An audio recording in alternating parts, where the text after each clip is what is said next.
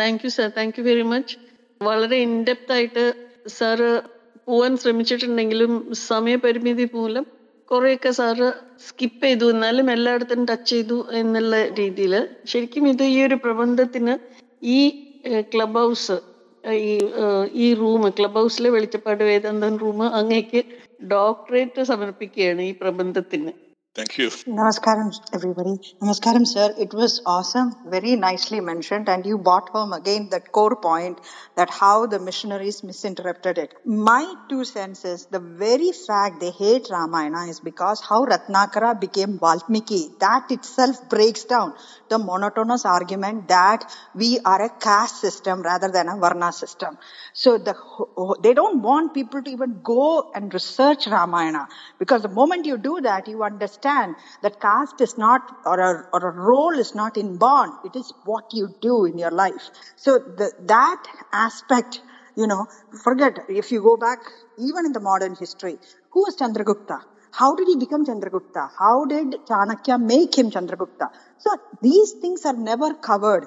I- I'm somebody who always goes for introspection, and I feel that it is the fault of the Hindus that they go after these Western authors who we know are missionaries, whose aspect even today, you know, Joshua uh, project, everybody knows this, but still they want to because they are greedy, they want money, they are easy to convert, they want to propagate this concept rather than you know focusing on our literature our purana studying our things and understanding what the true core concepts of Sanatana is. So we can't blame the Westerners because they have been bought eh, right from childhood thinking that these are heathens, these brown folks are heathens, they need to be corrected like how they corrected across the globe.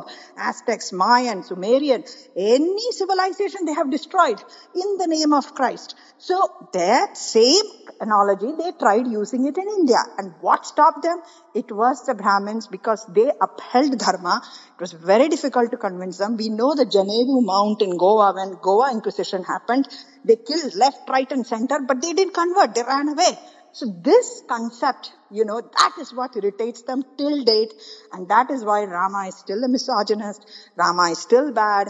Krishna is still a, you know, woman lover, blah, blah, blah. And every aspect, and we have so many in India for pennies who can say this because they have no clue what the core concept of Sanatana is. So this is where the issue comes up. And I think even though we didn't have casteism before, I would like to put it out to everybody here. Now is the time to have that casteism in the sense that those who are this anti-Sanatana mindset, try to remove them from your life so that, you know, you have a proper upbringing of your kids in a correct way rather than being so confused because that's the core problem with our society now. Thank you so much, sir, for explaining it so well and uh, really appreciate your time. Thanks. തീർച്ചയായിട്ടും madam പറഞ്ഞതുപോലെ രാമായണവും മഹാഭാരതവും വായിക്കാതെയാണ് അവർ ഇതിനെ കുറിച്ച് ഇതിന്റെ contents എന്തായിരിക്കും എന്നുള്ളതിനെ കുറിച്ചുള്ള ധാരണ വയ്ക്കുന്നത് ശുദ്ധി അശുദ്ധിയാണ് ഇതിൽ ഏറ്റവും വലിയ കാര്യം ലബൈറ്റ് പ്രീസ്റ്റ്ഹുഡ് ശുദ്ധി അശുദ്ധിയുമായിട്ട് എങ്ങനെ ബന്ധപ്പെട്ടിരുന്നു? അതുപോലെയാണ് ബ്രാഹ്മണർ ശുദ്ധിയും അശുദ്ധിയുമായിട്ട് ബന്ധപ്പെട്ടിരിക്കുന്നത് എന്നുള്ള ഒരു ധാരണ ഇവരുണ്ടാക്കുന്നുണ്ട്. അതിൽ നിയമങ്ങൾ പാലിക്കാത്തവരെ ഊരുവിലക്കി പുറത്താക്കും എന്നുള്ള ഒരു ധാരണയുണ്ട്. Lineage of priest hierarchical social organisation ഇത്തരത്തിലുള്ള കാര്യങ്ങളാണ് നമ്മളെ ജാതിയെ അടയാളപ്പെടുത്തുന്നത്. ഇതാണ് ഇൻഹ്യൂമൻ ആയിട്ടുള്ള ഒരു സിസ്റ്റം ഭാരതത്തിന് കാഴ്ചവെച്ചതെന്ന് പറയുന്നു പക്ഷെ ഇതിന്റെ ഏത് അടയാളമാണ് നമുക്ക് രാമായണത്തിൽ കാണാൻ സാധിക്കുന്നത്. അതാണ് ഞാൻ ഒരു ചലഞ്ചായിട്ട് എല്ലാവരോടും ചോദിക്കുന്നത്. എവിടെയാണ് ശുദ്ധി അശുദ്ധിയെ കുറിച്ച് ഇവിടെ മെൻഷൻ ചെയ്യുന്നത്? അല്ലെങ്കിൽ ഒരു ഹൈറാർക്കിക്കൽ സോഷ്യൽ സിസ്റ്റത്തെ കുറിച്ച് മെൻഷൻ ചെയ്യുന്നത്? അല്ലെങ്കിൽ ഒരു പൗരോഹിത്യം കുറെ നിയമങ്ങൾ അടിച്ചേൽപ്പിക്കുന്ന ഒരു പൗരോഹിത്യം ഉണ്ട് എന്നുള്ളതിനെ കുറിച്ച് പറയുന്നത്. ഇതൊന്നുമല്ല രാമായണത്തിൽ പറയുന്നത്. രാമായണം വായിക്കാതെയാണ് ഇവർ ഭാരതത്തെ അറിയാൻ ശ്രമിച്ചത് എന്നുള്ളതാണ് ഇവരുടെ പ്രശ്നം. പൗരസ്ത്യ രാജ്യങ്ങളിൽ കംബോഡിയയിലും തായ്ലൻഡിലും അവർ രാമായണം അവർ വായിക്കുകയും അത് അവരുടെ സ്വന്തമാക്കുകയും ചെയ്തെങ്കിൽ ഇവർ രാമായണം വായിക്കാതെ ഇവർ രാമായണത്തെ അറിഞ്ഞു എന്നുള്ളതാണ് വെസ്റ്റേൺ എക്സ്പീരിയൻസിൽ നിന്ന് നമുക്ക് കാണുന്നത്. അത് അവർ ഭരണാധികാരികൾ ആയതുകൊണ്ട് ഇരുന്നൂറ് ഇരുന്നൂറ്റമ്പത് വർഷം ഭാരതത്തെ അടക്കി ഭരിച്ചതുകൊണ്ട് അത് നമ്മുടെ ഒരു പൊതു ധാരണയിൽ അവർക്ക് അടിച്ചേൽപ്പിക്കാൻ സാധിച്ചു എന്നുള്ളതാണ് ഒരു മെന്റൽ സ്ലേവറി ആയിട്ട് ഞാൻ കാണുന്നത്. നമുക്ക് ഭാരതം ഒരു പുതിയ രാഷ്ട്രമായിട്ട് അതിന്റെ എഴുപത്തി അഞ്ചാം വർഷത്തിൽ വാർഷികത്തിൽ ഇൻഡിപെൻഡൻസിന്റെ എഴുപത്തഞ്ചാം വാർഷികത്തിൽ നമ്മൾ ഇതിനെ ശരിക്കും വിലയിരുത്തിയിട്ട് നമ്മളൊരു പുതിയ രാജ്യമായിട്ട് ഉയരണമെങ്കിൽ ഇത്തരത്തിലുള്ള ധാരണകളിൽ നിന്ന് നമുക്കൊരു മോചനം വരാം എന്നുള്ളതാണ് ഞാനിവിടെ പറഞ്ഞറിയിക്കാൻ ശ്രമിച്ചത്. താങ്ക് യു മാഡം കേൾക്കുന്നില്ല സജുജി. ഇപ്പോഴത്തെ പ്രശ്നം എന്താന്ന് എനിക്ക് തോന്നുന്നത് മൊത്തത്തിൽ നമ്മളെല്ലാവരും യൂറോപ്യൻ കണ്ണി കൂടിയാണ് എല്ലാത്തിനെയും കാണുന്നത്. യൂറോസെൻട്രിക് മൈൻഡ് സെറ്റോട് കൂടിയിട്ടാണ് നമ്മുടെ ആന്തരികമായിട്ട് ഒരു കോസ്മെറ്റിക് ചേഞ്ച് എന്നുള്ള രീതിക്കാണ് നമ്മൾ ഒരു ചേഞ്ചിനെ കാണുന്നത്. ഇൻട്രൻസിക് ആയിട്ടുള്ള നമ്മുടെ ആന്തരികമായിട്ട് നമുക്ക് ശരിക്കും ഒരു ചേഞ്ച് വന്നിട്ടുണ്ടോ ഇല്ലയോ എന്ന് നമുക്ക് മനസ്സിലാക്കാനേ സാധിക്കുന്നില്ല. ഇപ്പോ സാറ് പറഞ്ഞ രീതിയിൽ ഈ ഇപ്രകാരം ആദ്യം ഉണ്ടായിരുന്ന വർണാശ്രമത്തിന്റെ ഒരു തത്വം എന്ന് പറയുന്നതിൽ നിന്ന് വ്യതിചലിച്ച് ഡീവിയേറ്റ് ചെയ്ത് പല അവസ്ഥയിൽ കൂടി പോയിട്ട് ഇന്ന് നമ്മൾ കാണുന്ന ഈ ലൗകിക ലോകര് പറയുന്ന ഈ ജാതിയും മതമൊക്കെ അല്ല ജാതി എന്ന് പറയുന്നത് അങ്ങനെ നമ്മൾ ഒരിക്കൽ പോലും അത് അങ്ങനെ അംഗീകരിച്ചിട്ടുമില്ല അങ്ങനെ പറഞ്ഞിട്ടുമില്ല. പക്ഷെ ആ ലെവലിൽ വന്നത് കുറെ ഹ്യൂമൻ ടെൻഡൻസിയിൽ കുറെയൊക്കെ നമ്മൾ എന്താ പറയാ കറപ്റ്റ് ആവും. അതൊരു ഡീജനറേഷൻ വരും. ഇതിപ്പോ കമ്മ്യൂണിസത്തിലും സംഭവിച്ചിട്ടുണ്ട് സോഷ്യലിസം എന്നൊക്കെ പറഞ്ഞു വന്നിട്ട്. ഇന്ന് എവിടെ എത്തി നിൽക്കുന്നു? ഇന്ന് കമ്മ്യൂണിസത്തിലും ഭ്രഷ്ടും എന്താ പറയാ മാർക്സിസ്റ്റുകാരുടെ ഇടയിൽ തന്നെയും ഭ്രഷ്ടും കാര്യങ്ങളൊക്കെ തന്നെ ഉണ്ട് അവർ ആർ എസ് എസ്കാരെയോ ബി ജെ പിക്കാരെയോ കണ്ടു കഴിഞ്ഞാൽ അവർ ഊര് വിലക്കിയ പോലെ തന്നെ അവരോട് പെരുമാറുന്നതും മ്ലേച്ഛന്മാരായിട്ടാണ് അവരെ കാണുന്നതും. ഇതൊക്കെ എല്ലായിടത്തും ഉണ്ട്. അപ്പൊ ഏത് അവസ്ഥയിൽ നിന്ന് ഏത് അവസ്ഥയിലേക്ക് താഴുന്നു എന്നുള്ളത് ഹ്യൂമൻ ടെൻഡൻസിയാന്ന് മനസ്സിലാക്കാതെ ആന്തരികമായിട്ടുള്ള അതിലാണ് വ്യത്യാസം. ആന്തരിക വ്യത്യാസം അവിടെയാണ് കൊണ്ടുവരേണ്ടതെന്നും ഒരു കോസ്മെറ്റിക് ചേഞ്ച് അല്ല വെറുതെ ബ്രാഹ്മണൻ ശൂദ്രൻ എന്ന് ഭാരതത്തിൽ ഇങ്ങനെ ഉണ്ടായിരുന്നു എന്ന് പറയുന്നതിലല്ല കാര്യമുള്ളത്. മറിച്ച് അങ്ങനെ ഉണ്ടായിരുന്നുവെങ്കിൽ അത് എന്നെ എങ്ങനെ വ്യത്യാസപ്പെടുത്തണം? ഞാൻ അതിൽ നിന്ന് എങ്ങനെ രക്ഷപ്പെടണം? ഈ സമൂഹത്തിൽ ഞാൻ എങ്ങനെ അതിൽ നിന്ന് രക്ഷപ്പെടണം? അപ്പൊ എല്ലാത്തിലും ആ ഒരു വിഭാഗീയത ഐത്തം നമ്മൾ എല്ലായിടത്തും കാണുന്നുണ്ട്. ഇപ്പോഴും കാണുന്നുണ്ട്. അതിൽ നിന്ന് വ്യത്യാസപ്പെടുത്താനായിട്ട് നോക്കിയിട്ടില്ല. പക്ഷെ നമ്മളെ ഒരു യൂറോപ്യൻ കണ്ണോട് കൂടിയിട്ട് നമ്മൾ നമ്മളെ തന്നെ വിമർശിക്കുകയാണ്. യൂറോപ്യൻസിന് വേണ്ടി യൂറോപ്യൻ മനസ്സിലാക്കലിലൂടെ. എന്നാണ് ഞാനിപ്പോ ഏഹ്, കൃത്യമായിട്ട് സാറിന്റെ ഈ പ്രസന്റേഷനിലൂടെ അത് മില്യൺ എന്താ പറയുക നൂറ്റാണ്ടുകൾ പഴക്കമുള്ള ഒരു കണ്ടീഷനിങ് ആയതുകൊണ്ട് നമ്മൾ കുറേയേറെ പ്രയാസപ്പെടേണ്ടി വരും എന്നുള്ളതാണ് എനിക്ക് ഒരു ഫീൽ കിട്ടിയത്. അതെ മാഡം പറഞ്ഞത് കറക്റ്റ് ആണ്. ഇതിന്റെ അർത്ഥം നമ്മളൊരു സോഷ്യൽ ഇന്നിക്വാളിറ്റീസ് നിലനിന്നിരുന്നില്ല അല്ല പറയുന്നത്. സോഷ്യൽ ഇന്നിക്വാളിറ്റീസ് എല്ലാ സമൂഹത്തിലും നിലനിൽക്കും. എല്ലാ ലോകത്തിലുള്ള എല്ലാ സമൂഹത്തിലും എന്റെ ഒരു നാച്ചുറൽ പ്രോസസ്സായിട്ട് സോഷ്യൽ ഇന്നിക്വാളിറ്റീസ് നിലനിൽക്കും എന്നുള്ളത് വാസ്തവമാണ്. നമ്മൾ ഇന്ന് പോലും വളരെ ഓപ്പൺ ആയിട്ടുള്ള സൊസൈറ്റി ആയിട്ട് നിൽക്കുമ്പോൾ നമ്മൾ വീട്ടിൽ പലരും പാകം ചെയ്യാൻ ജോലിക്കാരെ ഏർപ്പാട് ചെയ്യുന്നുണ്ട്. അങ്ങനെ ജോലിക്കാർ പാകം ചെയ്ത് തന്ന ഫുഡ് ആ ജോലിക്കാരുടെ ആയിട്ട് ഒരുമിച്ചിരുന്നല്ല നമ്മൾ ഭക്ഷണം കഴിക്കുന്നത്. നമ്മൾ അവിടെ ഒരു വേർതിരിവ് ഉണ്ടാക്കുന്നുണ്ട്. പലപ്പോഴും നമ്മൾ സഞ്ചരിക്കുമ്പോൾ നമ്മുടെ കാറിൽ ഡ്രൈവറുണ്ട്. ആ ഡ്രൈവറും നമ്മളും ഒരുമിച്ചിരുന്നല്ല ആഹാരം കഴിക്കുന്നതും ഒരേ റൂമിലല്ല കിടന്നുറങ്ങുന്നതും ഒന്നും. അവർക്കെല്ലാം ഒരു വ്യത്യസ്തം നമ്മൾ ഒരു സോഷ്യൽ ഡിഫറൻസിയേഷൻ എല്ലാ സമൂഹത്തിലും ഉള്ളത് എന്നുള്ളത് വാസ്തവമാണ്. അത് യൂറോപ്പിലുമുണ്ട്. അതുകൊണ്ട് തന്നെയാണ് പള്ളികളിൽ ആദ്യകാല മിഷണറിമാര് പല സാമൂഹികമായിട്ടുള്ള ജാതികൾ എന്ന് പറയുന്നത് പല സം പല തരത്തിലുള്ള സാമൂഹികമായിട്ടുള്ള സ്ഥിതികളിൽ ബാക്ക്ഗ്രൗണ്ടിൽ നിന്ന് വരുന്നവരാണ്. അപ്പൊ അവർക്ക് ഇരിക്കാൻ പ്രത്യേക ഇരിപ്പിടങ്ങൾ ഒരുക്കിയത് അതുകൊണ്ടാണ്. അവരൊരു സോഷ്യൽ ഡിഫറൻസ് ആണ്. അവരിപ്പോ അവിടുത്തെ ബിഷപ്പ് കൽക്കട്ടയിലെ രണ്ടാമത്തെ ബിഷപ്പ് പറഞ്ഞു ഇത് തന്നെയല്ലേ നമ്മൾ യൂറോപ്പിലും ചെയ്യുന്നത്? അവിടെ നല്ല വസ്ത്രം അണിഞ്ഞു വരുന്നവർക്ക് ഒരു പ്രത്യേക സ്ഥലം മുൻപത്തെ വരികളിൽ ഇരിക്കാൻ ഇടം നൽകും. മുഷിഞ്ഞ വസ്ത്രവുമായിട്ട് വരുന്നവരെ മാറ്റി നിർത്തും. എന്നുള്ളത് അദ്ദേഹം സാക്ഷ്യപ്പെടുത്തുന്നുണ്ട്. ആ രീതിയിലുള്ളത് ഒന്ന് ആ രീതിയിലുള്ള ഒരു ഡിഫറൻസിനെ നമ്മുടെ ഒരു റിലിജിയസ് ലോ ആണ് ഒരു മതപരമായിട്ടുള്ള ലോ എന്ന് പറഞ്ഞ് അടിച്ചേൽപ്പിച്ചത് ബ്രിട്ടീഷുകാരാണ്. അവരത് നമ്മുടെ ബ്രെയിനിൽ കുത്തിയിറക്കിയത് ആ വിഷം കുത്തിയിറക്കിയത് സർവേകളിൽ കൂടെയാണ്. സർവേ എടുത്ത് നമ്മളെ എങ്ങനെ ഒരു ജാതിയിൽ ജാതിക്കൂട്ടിനുള്ളിൽ ഒതുക്കി നിർത്താമെന്നുള്ളത് അവർക്ക് കിട്ടിയ വലിയ ഒരു കാഴ്ചപ്പാടാണ്. പക്ഷെ ഇവർ ആയിരത്തി എഴുന്നൂറ്റി എം അൻപത്തി ഒന്നുകളിൽ മുതൽ ജാതി സർവകൾ നടത്തിയിട്ടുണ്ട്. ആയിരത്തി ഇരുപതിൽ ഈ ജാതികൾ തമ്മിൽ വലിയ സംഘർഷം തുടങ്ങി. ഭാരതത്തിൽ അതിന് മുമ്പ് കണ്ടിട്ടില്ലാത്ത രീതിയിൽ ജാതികൾ തമ്മിൽ സംഘർഷം നടന്നു. ഞാൻ ഇതിനെക്കുറിച്ച് ഇതിന്റെ മുമ്പുള്ള ആ ഒരു പ്രഭാഷണത്തിൽ ഏതാണ്ട് ഒരു മാസം മുമ്പ് നടന്ന പ്രഭാഷണത്തിൽ പറഞ്ഞു. ആദ്യമായിട്ട് ഇന്ത്യൻ ചരിത്രത്തിൽ ജാതികൾ തമ്മിൽ സംഘട്ടനം നടക്കുന്നത് ജാതി സർവകൾ തുടങ്ങിയതിന് ശേഷമാണ്. എന്നിട്ട് അത് വലിയ വിപ്ലവത്തിലേക്ക് മാറുമ്പോൾ ആയിരത്തി ഇരുപതുകളിലായപ്പോൾ വലിയ ഒരു പ്രശ്നത്തിലേക്ക് ആയപ്പോൾ ആയിരത്തി തൊള്ളായിരത്തി ഇരുപത്തി ഒന്നിൽ ഇവർ ജാതി സർവേകൾ നിർത്തിവെച്ചു.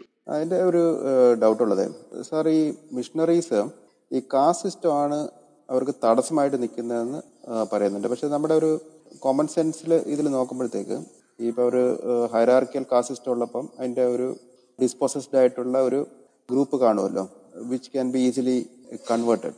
അപ്പോൾ ശരിക്കും അതൊരു പാരഡോക്സിക്കലായിട്ട് എനിക്ക് തോന്നുന്നു. ഒന്ന് എക്സ്പ്ലെയിൻ ചെയ്യാമോ അത്? അത് തീർച്ചയായിട്ടും ഒരു പാരഡോക്സ് ആണ്. അത് ഞാൻ പറഞ്ഞല്ലോ ബുദ്ധിസം ജൈനിസം എല്ലാം ആന്റി കാസ്റ്റിസ്റ്റ് മൂവ്മെന്റ്സ് ആയിട്ട് വന്നു എന്നുള്ളതാണ് ചരിത്രം പറയുന്നത്. അങ്ങനെയാണെങ്കിൽ അവരെല്ലാം പരാജയപ്പെട്ടു എന്നും പറയുന്നു. ഇങ്ങനെ വളരെ നിഷ്ഠൂരമായിട്ടുള്ള ഇൻഹ്യൂമൻ ആയിട്ടുള്ള കാസ്റ്റ് സിസ്റ്റം നിൽക്കുമ്പോൾ എന്തുകൊണ്ട് ആന്റി കാസ്റ്റ് മൂവ്മെന്റ്സ് പരാജയപ്പെട്ടു എന്നുള്ളതിന് വ്യക്തമായിട്ടുള്ള മറുപടിയില്ല. ഇങ്ങനെ എന്തെങ്കിലും വിഭ്രാന്തിയിൽ പറയും അവിടെ അടിച്ചമർത്തൽ ഉണ്ടായി രാജാവെല്ലാം അടിച്ചമർത്തി എന്നൊക്കെ എന്തെങ്കിലും കഥകൾ ഉണ്ടാക്കാമെങ്കിലും ചരിത്രപരമായിട്ട് അത് എങ്ങനെ സംഭവിച്ചു എന്ന് എവിടെയും നമുക്ക് തെളിവില്ല. അതുപോലെ തന്നെ ഇവിടെ വന്ന് ക്രിസ്ത്യൻ മിഷനറിമാർ മതം മാറ്റാൻ ശ്രമിക്കുമ്പോൾ അവർ പരാജയപ്പെടുന്നു. എന്ത് എന്തുകൊണ്ടാണ് അവർ പരാജയപ്പെടുന്നു എന്നുള്ളത് അവർക്കും അറിയില്ല നമുക്കും അറിയില്ല. പക്ഷെ അവർ പരാജയപ്പെടുന്നു. ആ പരാജയത്തിന് അവർ കുറ്റക്കാരായിട്ട് സ്ഥാപിക്കുന്നത് ജാതി വ്യവസ്ഥയാണ്. വാസ്തവത്തിൽ ഇങ്ങനെ ഒരു സജു സാറ് പറഞ്ഞതുപോലെ ഇങ്ങനെ ഒരു വലിയ അനീതി നിലനിൽക്കുന്നുണ്ടെങ്കിൽ അനീതിക്ക് വിധേയരായിട്ടുള്ളവർക്ക് സ്വാധീനിക്കാനും അവരെ മതം മാറ്റി എടുക്കാനും സാധിക്കുമായിരുന്നു. അങ്ങനെ ഒന്ന് ജൈനമതത്തിനും ബുദ്ധമതത്തിനും സംഭവിക്കുന്നില്ല ഭക്തി പ്രസ്ഥാനങ്ങൾക്കും പറ്റുന്നില്ല.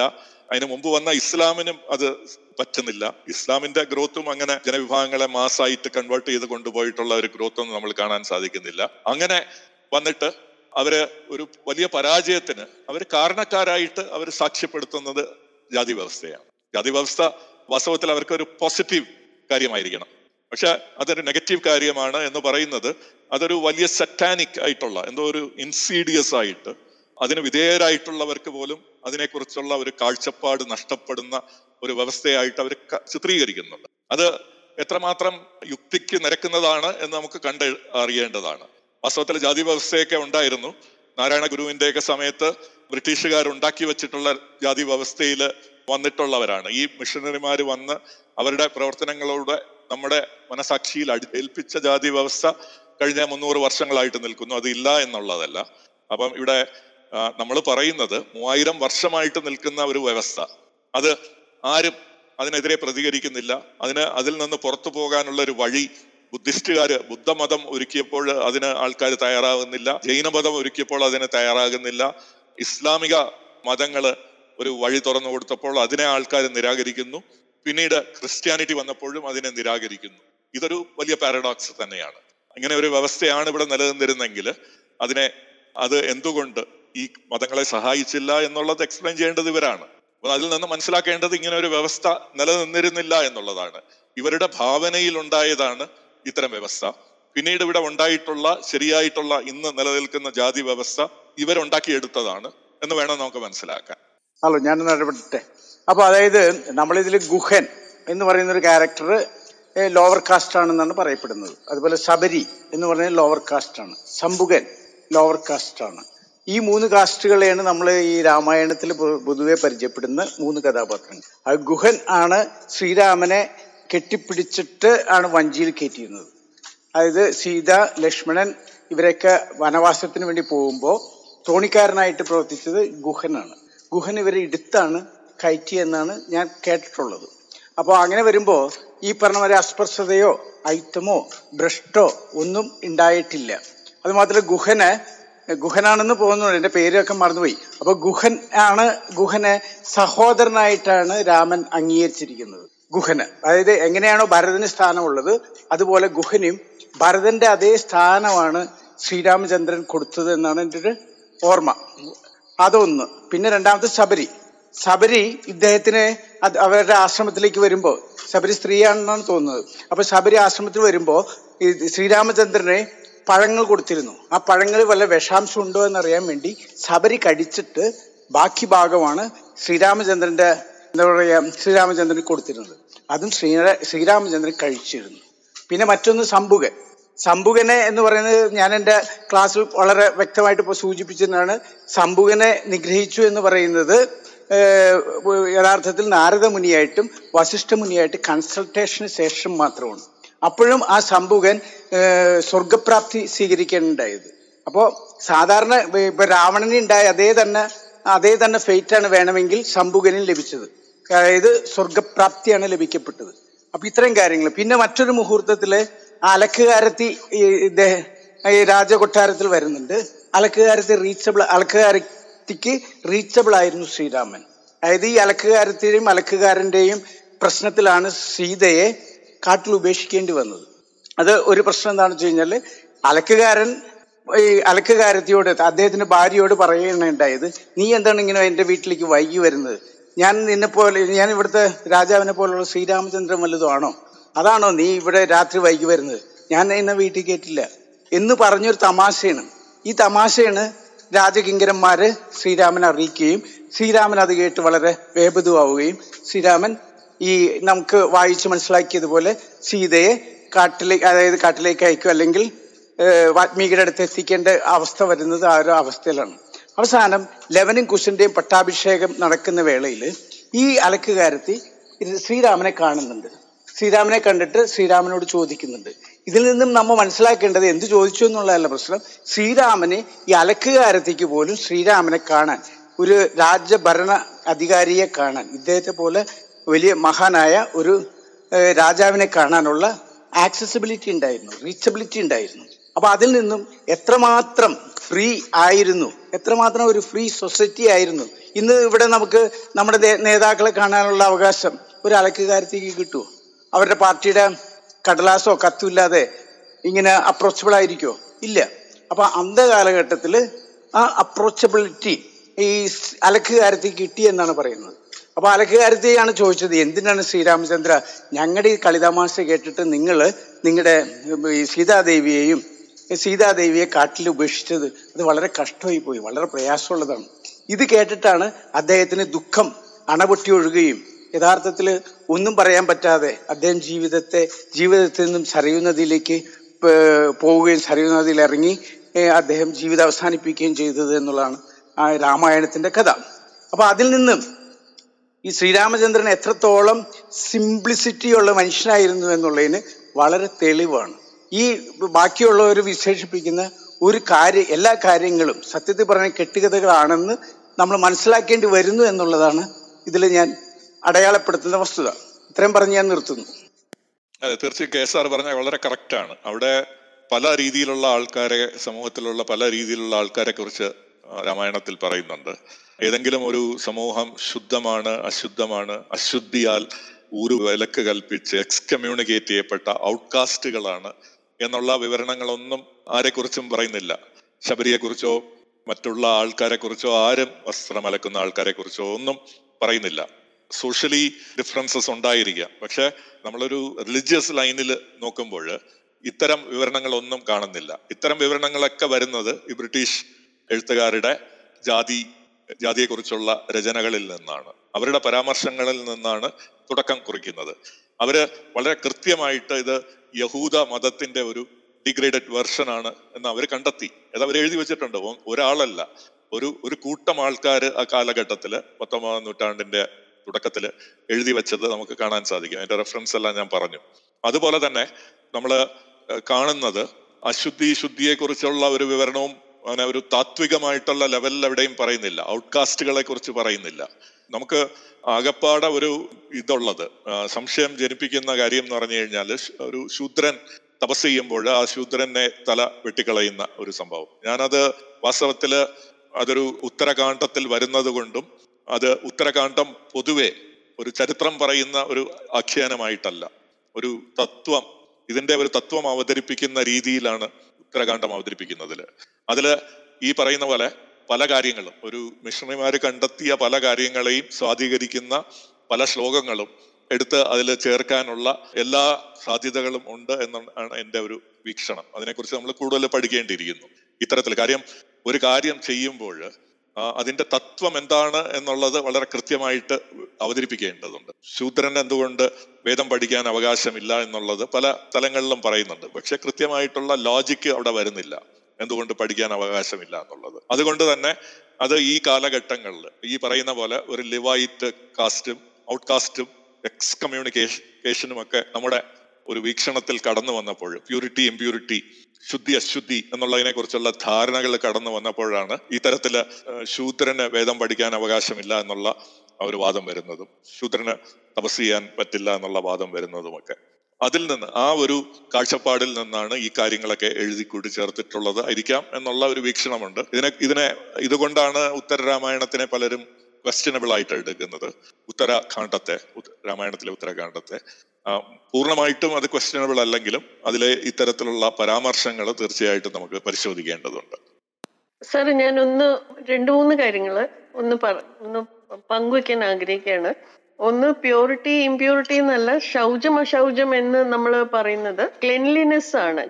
Clean of the cleanliness of the mind leads to get inside your leads to your atman faster എന്നുള്ളതാണ്. അശൗചം എന്ന് പറയുന്നത് നമ്മൾ എപ്പോഴും ആത്മനെ കുറിച്ച് അല്ലാണ്ട് നമ്മൾ ലൗകിക കാര്യങ്ങളിൽ കൂടുതൽ ഇങ്ങനെ ആലോചിച്ചിരിക്കുകയും സങ്കടങ്ങൾ ദുഃഖങ്ങൾ വേദനകൾ അതായത് നമ്മൾ ആരെങ്കിലും മരിച്ചാലുള്ള ദുഃഖം നമുക്ക് എന്തെങ്കിലും നഷ്ടപ്പെട്ടാലുള്ള സങ്കടം നമ്മുടെ ശരീരത്തിൽ പെയിൻ വന്നാൽ അതിന്റെ ഒരു വേദന ഇതുപോലത്തെ സംഭവങ്ങളൊക്കെ പിന്നെ നമ്മൾ ഇതായിട്ടാ കാണുന്നത് അശൗചമായിട്ടാ കാണുന്നത്.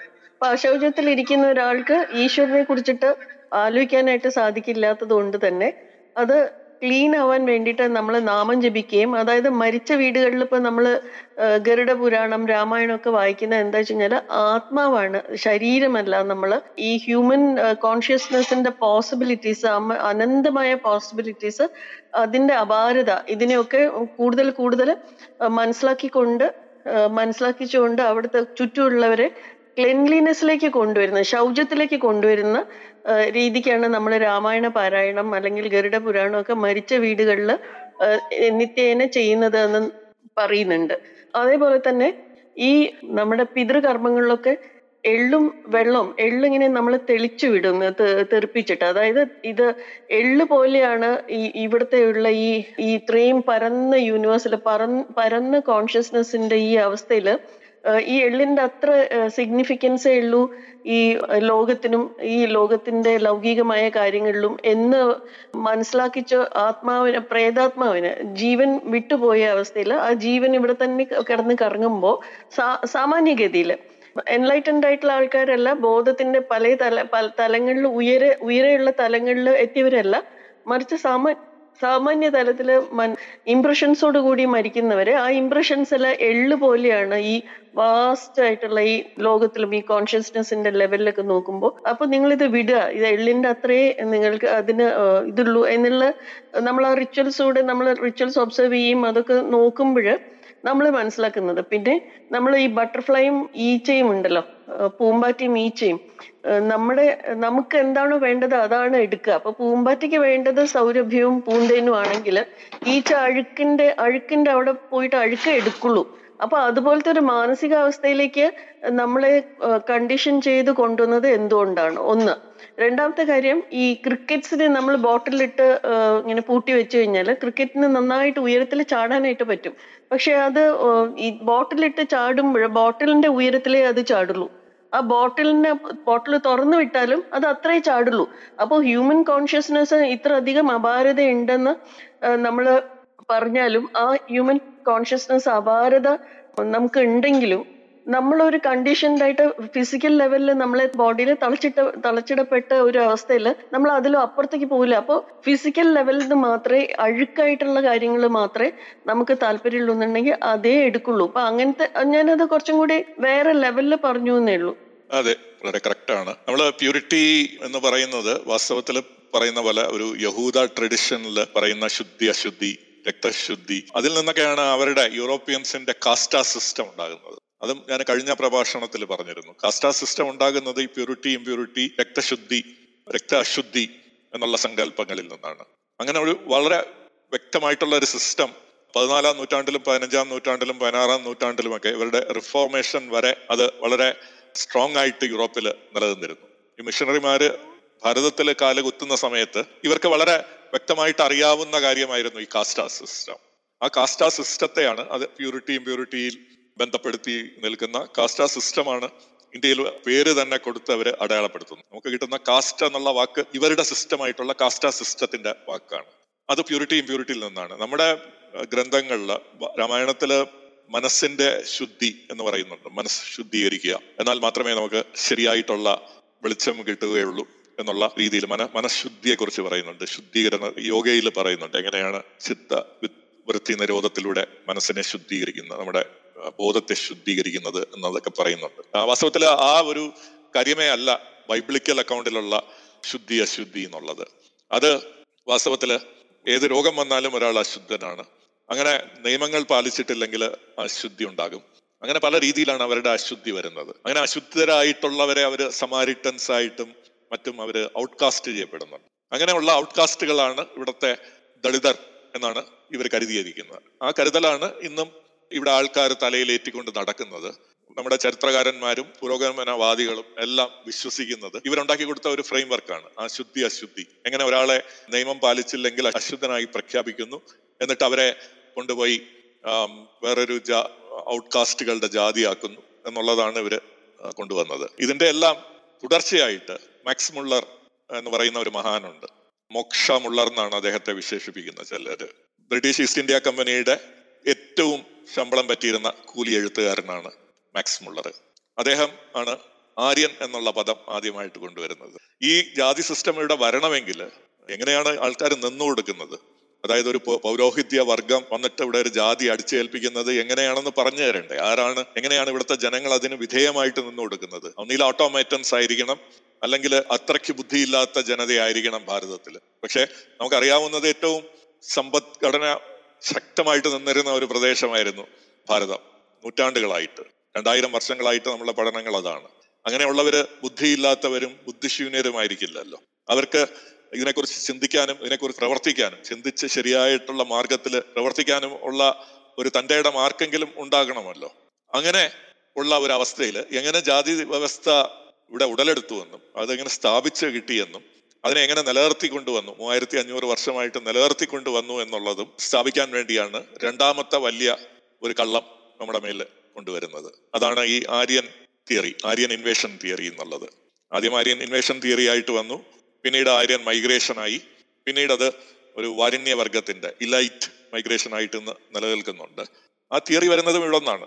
അപ്പൊ അതിനെക്കുറിച്ച് അടുത്ത ശനിയാഴ്ച നമുക്ക് സംസാരിക്കാം. കാര്യം അത് അതും കുറച്ച് നീണ്ട ഒരു വിഷയമാണ്. അതിന്റെ ഒരു അതിന്റെ ഒരു സോഴ്സും വരുന്നത് ഇതേ ചിന്തകളിൽ നിന്നാണ്. ഈ പാതിരിമാര് ഗുണ്ടട്ട് പാതിരി തുടങ്ങി വെച്ചിട്ടുള്ള ഇതേ ആൾക്കാരാണ് ആര്യൻ തിയറി ഉണ്ടാക്കി വെച്ചത്. ചാറ്റിൽ ഒരു കമന്റ് ഉണ്ട്. അതായത് വിവേകാനന്ദനും നാരായണ ഗുരു സ്വാമിയും ഈച്ചയായിരുന്നു നാരായണ ഗുരുദേവനും വിവേകാനന്ദ സ്വാമികളും ഇതുപോലെ ഉള്ളിലുള്ള ഈ പ്രശ്നങ്ങൾ അതായത് it is subsequent to sir പറയുന്നത് വളരെയധികം എന്താ പറയാ സാധൂകരിക്കുന്ന പ്രവൃത്തിയാണ് അവർ ചെയ്തിട്ടുള്ളത്. നമ്മുടെ ഉള്ളിൽ ഇൻട്രൻസിക് ആയിട്ട് അങ്ങനെ ഒരു ഫീലിംഗ് ഉണ്ടെങ്കിൽ നമ്മൾ ആരും തന്നെ അത് വ്യത്യാസപ്പെടുത്തിയിട്ട് നമുക്ക് മനസ്സിലാക്കിച്ച് തരാനായിട്ട് ഇവിടെ ആരും ഉണ്ടാവില്ല. അത് നമ്മൾ അതിന്റെ കൂട്ടത്തിൽ പോവായിരുന്നു. നമ്മുടെ റിഫോമേഴ്സ് സോഷ്യൽ റിഫോമേഴ്സ് നമ്മുടെ ഉള്ളിലുള്ള ഈ ഒരു ചിന്ത പുതിയതായിട്ടുള്ള ഈ ഒരു ചിന്ത നമ്മുടെ അകത്തുനിന്ന് മാറ്റാനായിട്ടാണ് അവർ പരിശ്രമിച്ചിട്ടുള്ളത്. അപ്പൊ നമ്മുടെ ഉള്ളിൽ തന്നെ റിഫോമിസ്റ്റ് ഉണ്ടെങ്കിൽ അതിനർത്ഥം അവർ നമ്മളെ ശരിയായ മാർഗത്തിൽ വഴിതെറ്റിയ നമ്മളെ ശരിയായ മാർഗത്തിലേക്ക് ആനയിക്കാനായിട്ട് ശ്രമിച്ചു എന്നുള്ളത് തന്നെയാണ്. അപ്പോ സാറ് പറയുന്നത് സാധൂകരിക്കുന്നതാണ് അവർ ഈച്ചയെല്ലാം മറിച്ച് ഈ മറ്റേ നമ്മുടെ കണ്ടീഷനിങ്ങിൽ നിന്ന് അതായത് ബോട്ടിലിനകത്ത് നിന്ന് ക്രിക്കറ്റ് അകപ്പെട്ടപ്പോ ബോട്ടിലിനകത്ത് നിന്ന് ആ ക്രിക്കറ്റിനെ പുറത്തേക്ക് എടുത്തിട്ട് ആ കണ്ടീഷൻഡ് മൈൻഡിൽ നിന്ന് നമ്മുടെ അനന്തതയെ ഈ നമ്മുടെ ഹ്യൂമൻ കോൺഷ്യസ്നെസിന്റെ അനന്തതയെ അപാരതയെ തിരിച്ച് വീണ്ടും റിമൈൻഡ് ചെയ്യിക്കാനുള്ള പ്രവൃത്തിയാണ് അവർ ചെയ്തതെന്ന് നമ്മൾ മനസ്സിലാക്കി മനസ്സിലാക്കേണ്ടിയിരിക്കുന്നു. അതായത് ഇപ്പോൾ ക്രിക്കറ്റ് ആയിട്ടിരിക്കുന്ന രീതിയിലാണ് ഇപ്പോൾ നിൽക്കുന്നത് ആ ഒരു കണ്ടീഷൻഡ് മൈൻഡ് നിന്നും പുറത്തേക്ക് വരുന്നില്ല. നമ്മുടെ ഭാരതത്തിന്റെ സംസ്കാരത്തിൽ മൊത്തത്തിലുള്ള നോക്കിക്കഴിഞ്ഞാൽ അതിന്റെ അകത്ത് പറയുന്ന കാര്യങ്ങളിലും ആയിട്ട് ഈ ഒരു ഈ നമ്മൾ കാണുന്ന ഈ ജാതീയത ഈ വർഗീയത എന്നുള്ളതിന് യാതൊരു തരത്തിലും നമുക്ക് ലോജിക്കലായിട്ട് തിങ്ക് ചെയ്യാൻ പറ്റില്ല. അപ്പൊ നമ്മുടെ ദർശനത്തിനെ ഉൾക്കൊണ്ടുകൊണ്ട് വേണം അത് ശരിയായിരുന്നോ തെറ്റായിരുന്നോ എന്ന് വിവേകത്തോടു കൂടി ചിന്തിക്കണം. അതാണ്. അപ്പൊ ഒരു ഇൻട്രൻസിക് ആയിട്ട് നമുക്ക് അത് പറയാൻ പറ്റണം. ആന്തരികമായിട്ടുള്ള ഒരു സാധ്യതയായിരുന്നു അത്. ഇവരെ തിരിച്ച് നല്ല രീതിയിലേക്ക് കൊണ്ടുവരാന്ന് ഈ ജനതയെ നല്ല രീതിയിലേക്ക് വേറിട്ട് പോയ ഈ വേർപെ വഴിവിട്ട് പോയവരെ നേർവഴി കൊണ്ടുവരാനായിരുന്നു ഇവർ ശ്രമിച്ചത്. അതേപോലെ തന്നെ സാറ് നമ്മളെല്ലാവരും പറയുന്ന അംബേദ്കർ എന്ന് പറയുന്നത് ഭീംറാവു ആയിരുന്നു. അപ്പൊ അദ്ദേഹത്തിന് അംബേദ്കർ എന്നുള്ള പദം കൊടുത്തത് ഒരു ബ്രാഹ്മണനാണ്. ഈ സാറ് പറഞ്ഞ പോലെ ഈ ബ്രിട്ടീഷുകാര് അന്ന് ബ്രാഹ്മണരെ മാത്രമേ പ്രൊമോട്ട് ചെയ്യുള്ളൂ.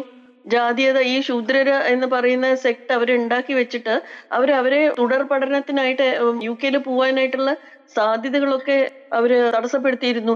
അപ്പൊ അത് നല്ലപോലെ പഠിക്കുന്ന ഒരു പയ്യൻ അവന് സ്കോളർഷിപ്പ് കിട്ടാനും തുടർ പഠനത്തിന് അവന് ഉന്നതങ്ങളിലേക്ക് എത്താനും ഒക്കെ വേണ്ടിയിട്ടാണ് ഒരു ഇൻസ്പെക്ഷന്റെ സമയത്ത് എന്തോ ആണ് ഞാൻ പണ്ട് വായിച്ചതാണ് എനിക്കിപ്പോ ഓർമ്മയില്ല.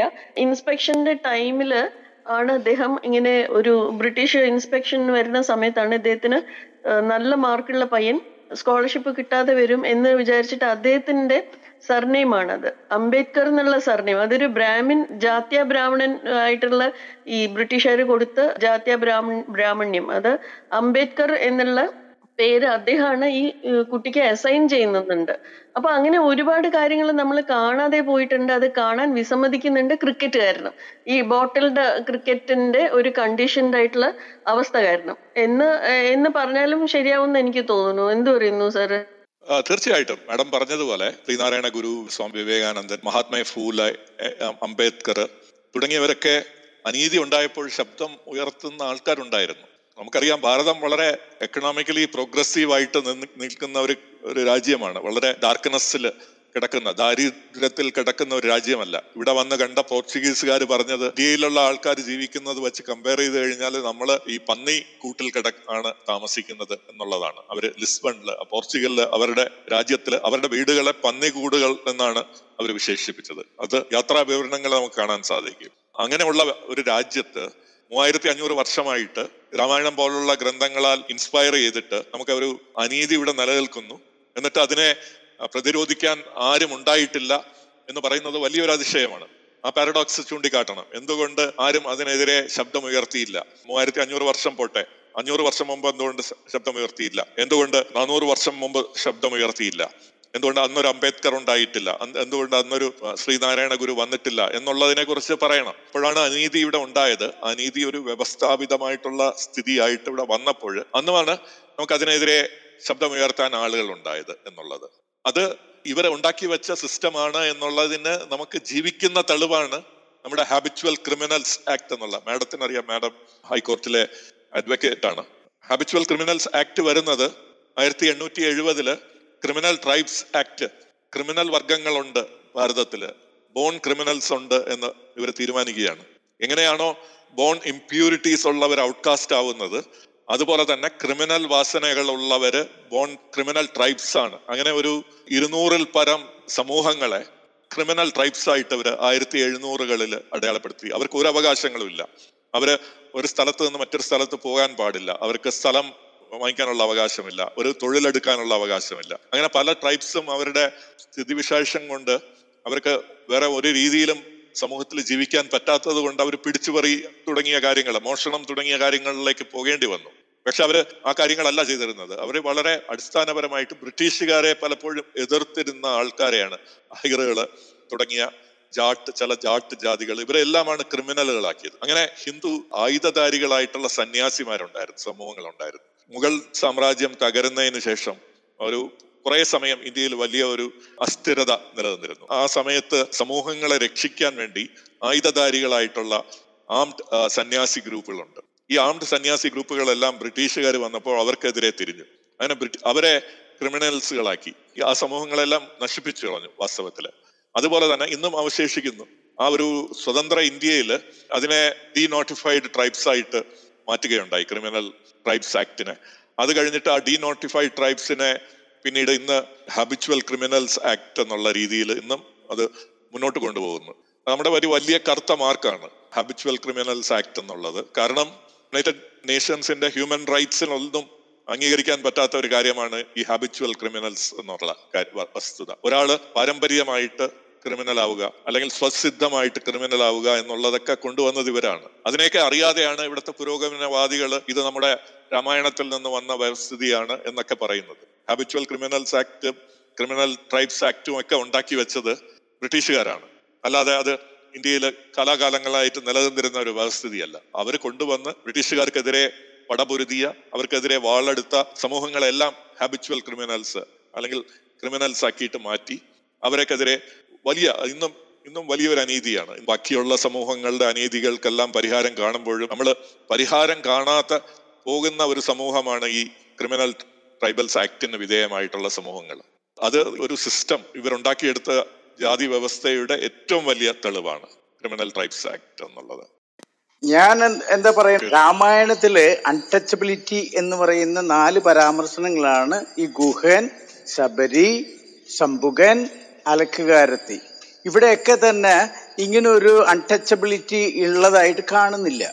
ഈ വിഷയമാണ് നമ്മൾ ഈ കാര്യത്തിൽ രാമായണത്തെ വെച്ചുകൊണ്ട് മാത്രം നമ്മൾ പറയുകയാണ് ബാക്കിയുള്ള കാര്യങ്ങൾ വിട്ടുകള. രാമായ കാരണം ഔട്ട് ഓഫ് ബോക്സ് ആയിട്ട് മാറും. അപ്പോൾ രാമായണത്തിന്റെ വായിച്ചു കഴിഞ്ഞാൽ നമുക്ക് കിട്ടാവുന്ന കാര്യങ്ങൾ ഇതാണ്. ഈ നാല് കാര്യത്തിൽ ഗുഹന്റെ കാര്യത്തിൽ ബാക്കിയുള്ള കാര്യങ്ങൾ വേറെ വിഷയങ്ങളാണല്ലോ. ഞാൻ പറഞ്ഞത് ഗുഹന്റെ കാര്യത്തിൽ ശ്രീരാമൻ എടുത്ത നിലപാട്.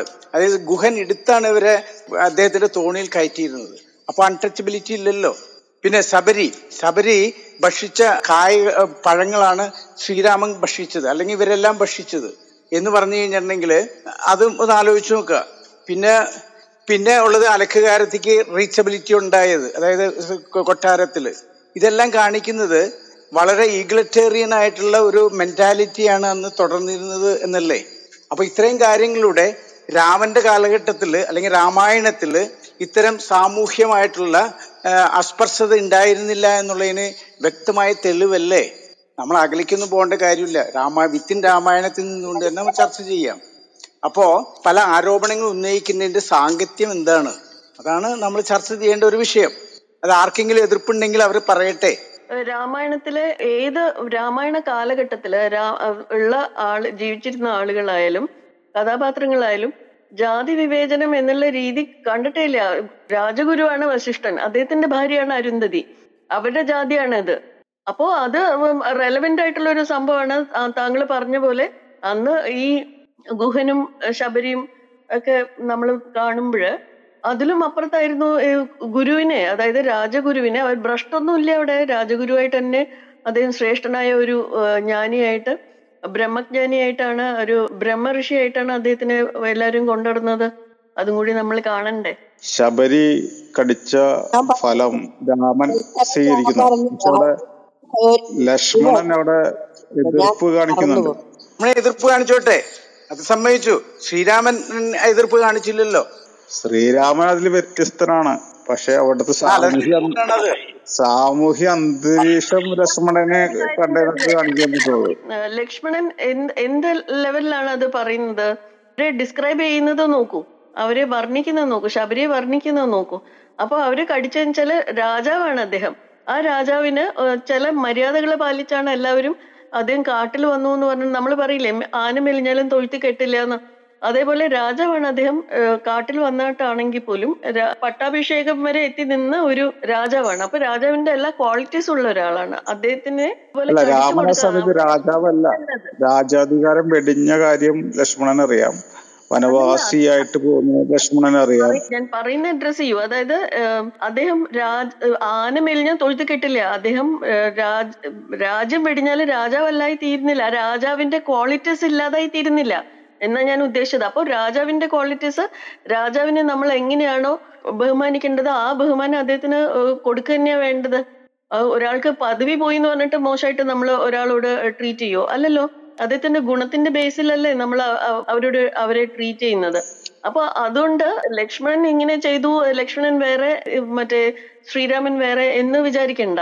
അദ്ദേഹം പ്രൊട്ടക്ട് ചെയ്യാൻ നോക്കിയത് രാജാവിന്റെ അന്തസ്സിനെയാണ്. നമ്മളിപ്പോ ചില പ്രോട്ടോകോൾ ഇപ്പൊ വക്കീലന്മാരുടെ ഇടയിൽ തന്നെ ചില കാര്യങ്ങളിൽ നമ്മൾ കുറച്ച് റിലാക്സ്ഡ് ആയി കഴിഞ്ഞാൽ പറയും ഇങ്ങനെ റിലാക്സ്ഡ് ആവല്ലേ അൺഎസിമിങ് ആവല്ലേ എന്ന് പറയും. എന്തുകൊണ്ടാ അത് വക്കീൽ തൊഴിലിന് നമുക്ക് ചില കുറച്ച് കുറച്ച് ലിമിറ്റേഷൻസ് ഒക്കെ നമ്മൾ വെക്കണം ബാക്കിയുള്ളവരുടെ അടുത്ത് നിന്ന്. അവിടെ ശബരി ശബരിയുടെ ശബരി അവിടെ രാജാവായിട്ടല്ല അതിനപ്പുറമായിട്ട് ഈശ്വരായിട്ട് കണ്ടത് രാമനെ.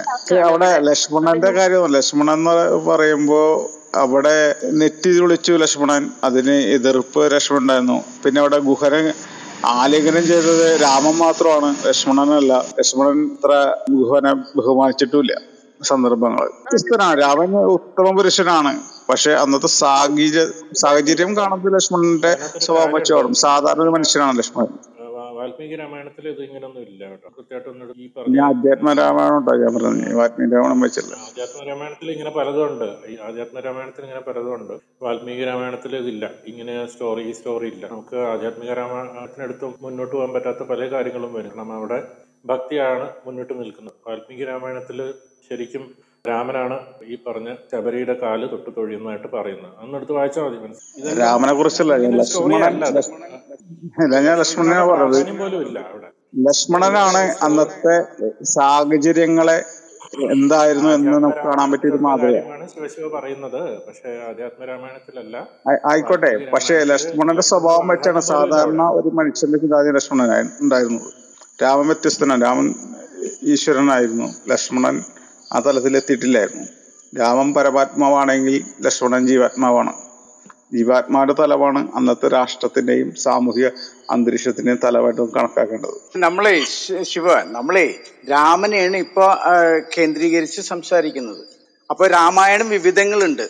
വിവിധങ്ങളുണ്ട്. അത് മാത്രമല്ല രാമായണം ഇപ്പോ ഹരി തുളസി സാർ പറഞ്ഞ പോലെ എന്താണെന്ന് വെച്ചാൽ പല വിദേശങ്ങളിലുണ്ട്. കംബോഡിയയിൽ വരെ ഉണ്ടായിരുന്നു അല്ലെങ്കിൽ ഇന്തോനേഷ്യയിൽ ഉണ്ടായിരുന്നു ഇതെല്ലാം ഉണ്ടായിരുന്നു. അവിടെ ഒന്നും ഇത്ര അസ്പർശത രാമായണം വായിച്ച അസ്പർശത ഉണ്ടാവണമെങ്കിൽ ഇന്തോനേഷ്യയിൽ ഉണ്ടാവേണ്ടേ? അല്ലെങ്കിൽ മറ്റിതര സ്ഥലങ്ങളിലും ഈ രാമായണം വായിച്ചു കഴിഞ്ഞാൽ അത് ഉണ്ടാവേണ്ടതല്ലേ? ഈ രാമായണം കൊണ്ടാണ് ഇവിടെ അല്ല ഞാൻ അതല്ല നമ്മളെ ആ വിഷയത്തിലേക്ക് പോ. നമ്മൾ നമ്മുടേതായ രീതിയിൽ വ്യക്തിപരമായ ആഖ്യാനങ്ങളിൽ നിന്ന് മാറിയിട്ട് ആ സബ്ജക്റ്റും ആ കേന്ദ്ര തന്തുവായിട്ട് ബന്ധപ്പെടുത്തി ഈ ഇതിനെ ആഖ്യാനിക്കൂ. അല്ലാതെ നമ്മുടേതായ തലത്തിൽ നമുക്ക് ഇഷ്ടം പോലെ ആഖ്യാനിക്കാം. അത് വെറും വ്യക്തിനിഷ്ഠവും ആത്മനിഷ്ഠവുമാണ്. അതല്ല വസ്തുനിഷ്ഠമായിട്ട് രാമായണം കഥയെ വെച്ചുകൊണ്ട് നമ്മൾ അതിനെ വസ്തുനിഷ്ഠമായിട്ട് ചർച്ച ചെയ്യലാണ് നമ്മളിവിടെ ചർച്ച ചെയ്യുന്നത്. അല്ലാതെ അതിനെ ആത്മനിഷ്ഠമായി എനിക്കും ഇഷ്ടമുള്ള രീതിയിൽ ആഖ്യാനിക്കാം. അതല്ല പ്രശ്നം. ഇതെല്ലാം പല രാജ്യങ്ങളിലും വെസ്റ്റേൺ രാജ്യങ്ങൾ അല്ലെങ്കിൽ പലയിടങ്ങളിലും കംബോഡിയ വരെയും ഇന്തോനേഷ്യ വരെയും പല സ്ഥലങ്ങളിലും രാമായണം പ്രചാരത്തിലുണ്ട്. അങ്ങനെ അവരെയാണെങ്കിൽ രാമായണത്തിൽ ഇത്ര അസ്പർശത ഉണ്ടെങ്കിൽ അത് അവിടെയും കാണണ്ടേ? അപ്പൊ ഇവിടെ മാത്രം ഇന്ത്യയിൽ മാത്രം രാമായണമാണ് ഇവിടുത്തെ ഉച്ച ജീവിതങ്ങൾ ജീവിതങ്ങൾക്ക് കാരണം എന്ന് പറയുമ്പോൾ അതൊരു വലിയ നുണയല്ലേ? അതാണ് നമ്മൾ ചോദിക്കുന്നത്. അങ്ങനെ ഞാൻ പറയുന്നില്ല പക്ഷെ അവിടെ ചർച്ച ഉണ്ടാക്കാൻ വേണ്ടി ചോദിക്കുന്നത് അതായത് ഈ വിഷയം ശിവജി ശിവൻ എങ്ങനെ കാണുന്നു എന്നുള്ള അർത്ഥത്തിലല്ല അല്ലെങ്കിൽ ഞാൻ എങ്ങനെ കാണുന്നു എന്നുള്ള അർത്ഥത്തിലല്ല. ഇവിടെ ഉണ്ടാവുന്ന യുക്തിബോധത്തിന്റെ അടിസ്ഥാനത്തിൽ നമ്മൾ ചർച്ച കേസിന്റെ വാക്കിൽ നിന്നാണ്. അവിടെ അങ്ങനെ ഒരു സാഹചര്യം ഉണ്ടായിരുന്നില്ല എന്ന് കേസ് തറപ്പിച്ച് പറയാൻ പറഞ്ഞപ്പോഴാണ് ഞാൻ രാമനിലൂടെ അല്ലേ കാണുന്നത്. അവിടെ പല കഥാപാത്രങ്ങൾ ഉണ്ടാവും പക്ഷെ നമ്മൾ രാമനല്ലേ ഫോക്കസ് ചെയ്യുന്നത്? രാമനാണ് കേന്ദ്ര രാമൻ കഥാപാത്രം രാമൻ ഈശ്വരനാണല്ലോ. അവിടെ ആയിക്കോട്ടെ. ആവശ്യമില്ല. പരമാത്മാവാണ്. പക്ഷെ അവിടെ മനുഷ്യന്റെ പ്രതിനിധിയായിട്ടിരിക്കുന്ന ലക്ഷ്മണനാണ്. നമ്മൾ മനുഷ്യനെ കുറിച്ചല്ലല്ലോ ഇപ്പൊ ചർച്ച ചെയ്യുന്നത് ഇപ്പൊ രാമായണത്തിലെ രാമനെ കുറിച്ചല്ലേ ചർച്ച ചെയ്യുന്നത് പ്രധാനമായിട്ടും? അതിൽ പല ക്യാരക്ടേഴ്സ് ഉണ്ട്. കേസ് പറഞ്ഞത് അന്നത്തെ സാഹചര്യത്തിൽ എനിക്ക് ഉച്ചനീചത്വം ഉണ്ടായിട്ടില്ല എന്നൊരു കാര്യം പറഞ്ഞാണ് കേസ് പറഞ്ഞത്. അവിടെയാണ് ഞാൻ ഞാൻ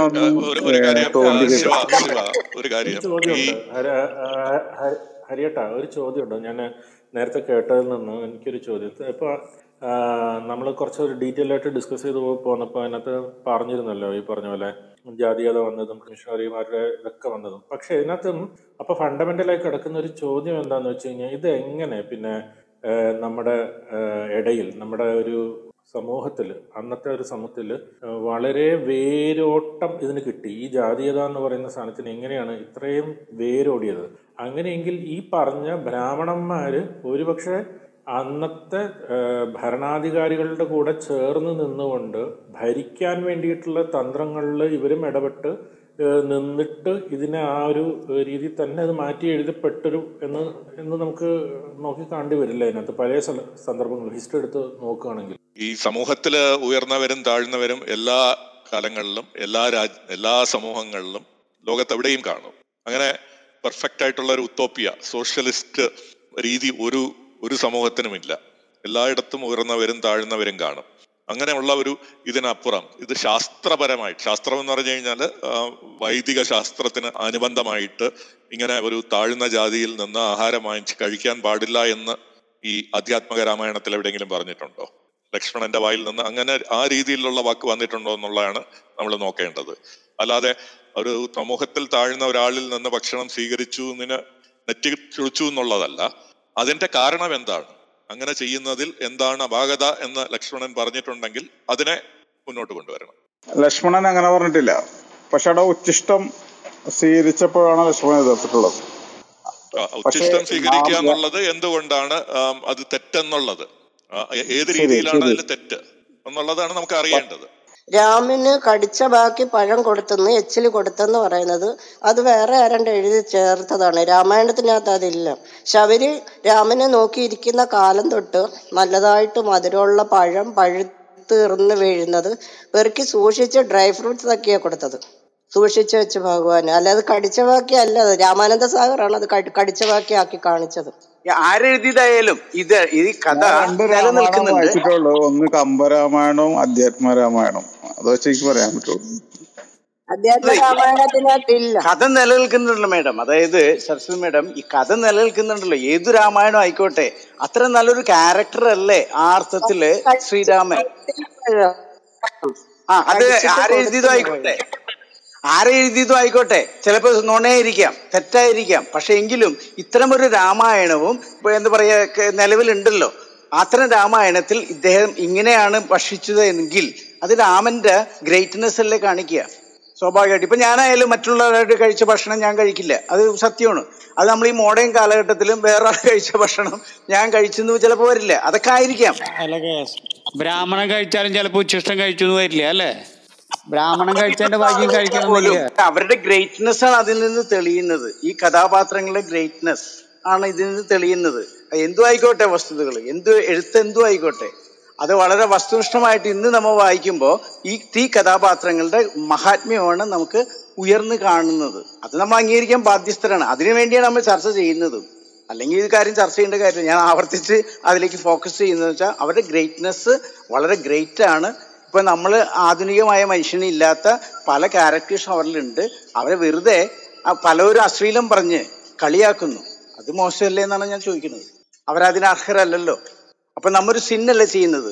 ഏത് ഓരോ ഭാവത്തിലാണല്ലോ ഭക്തിഭാവത്തിൽ ഒക്കെ ആണല്ലോ ഓരോരുത്തരും ഓരോരുത്തർ എഴുതിയേക്കുന്നത്. ഇത്രയും വാസ്റ്റ് ആയിട്ടുള്ളതിൽ നിന്ന് അവരവര് എങ്ങനെയാണോ രാമായണത്തിനെ സമീപിച്ചത് അതനുസരിച്ചിട്ട് അവർ എഴുതുകയാണ്.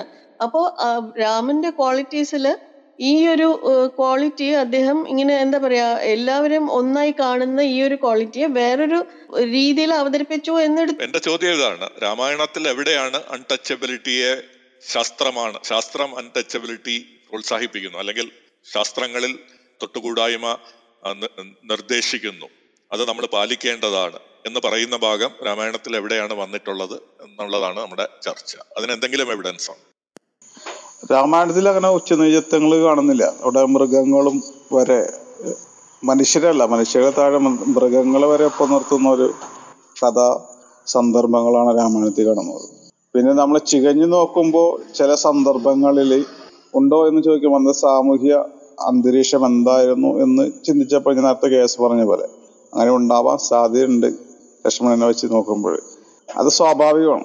ലക്ഷ്മണന്റെ മനസ്സാണ്. അത് ഉച്ചനീചത്വമായിട്ട് കരുതാൻ പറ്റില്ല. അൺടച്ചബിലിറ്റി ആയിട്ട് കാണാൻ പറ്റില്ല. ഇപ്പം നമ്മളായാലും ഒരാൾ കടിച്ചൊരു സാധനം നമുക്ക് തന്നു കഴിഞ്ഞാൽ നമ്മുടെ മറ്റുള്ളവർ ചോദിക്കും കണ്ണുരുട്ടി കാണിക്കുന്നത് എന്താ കഴിക്കണമെന്ന് ചോദിക്കും.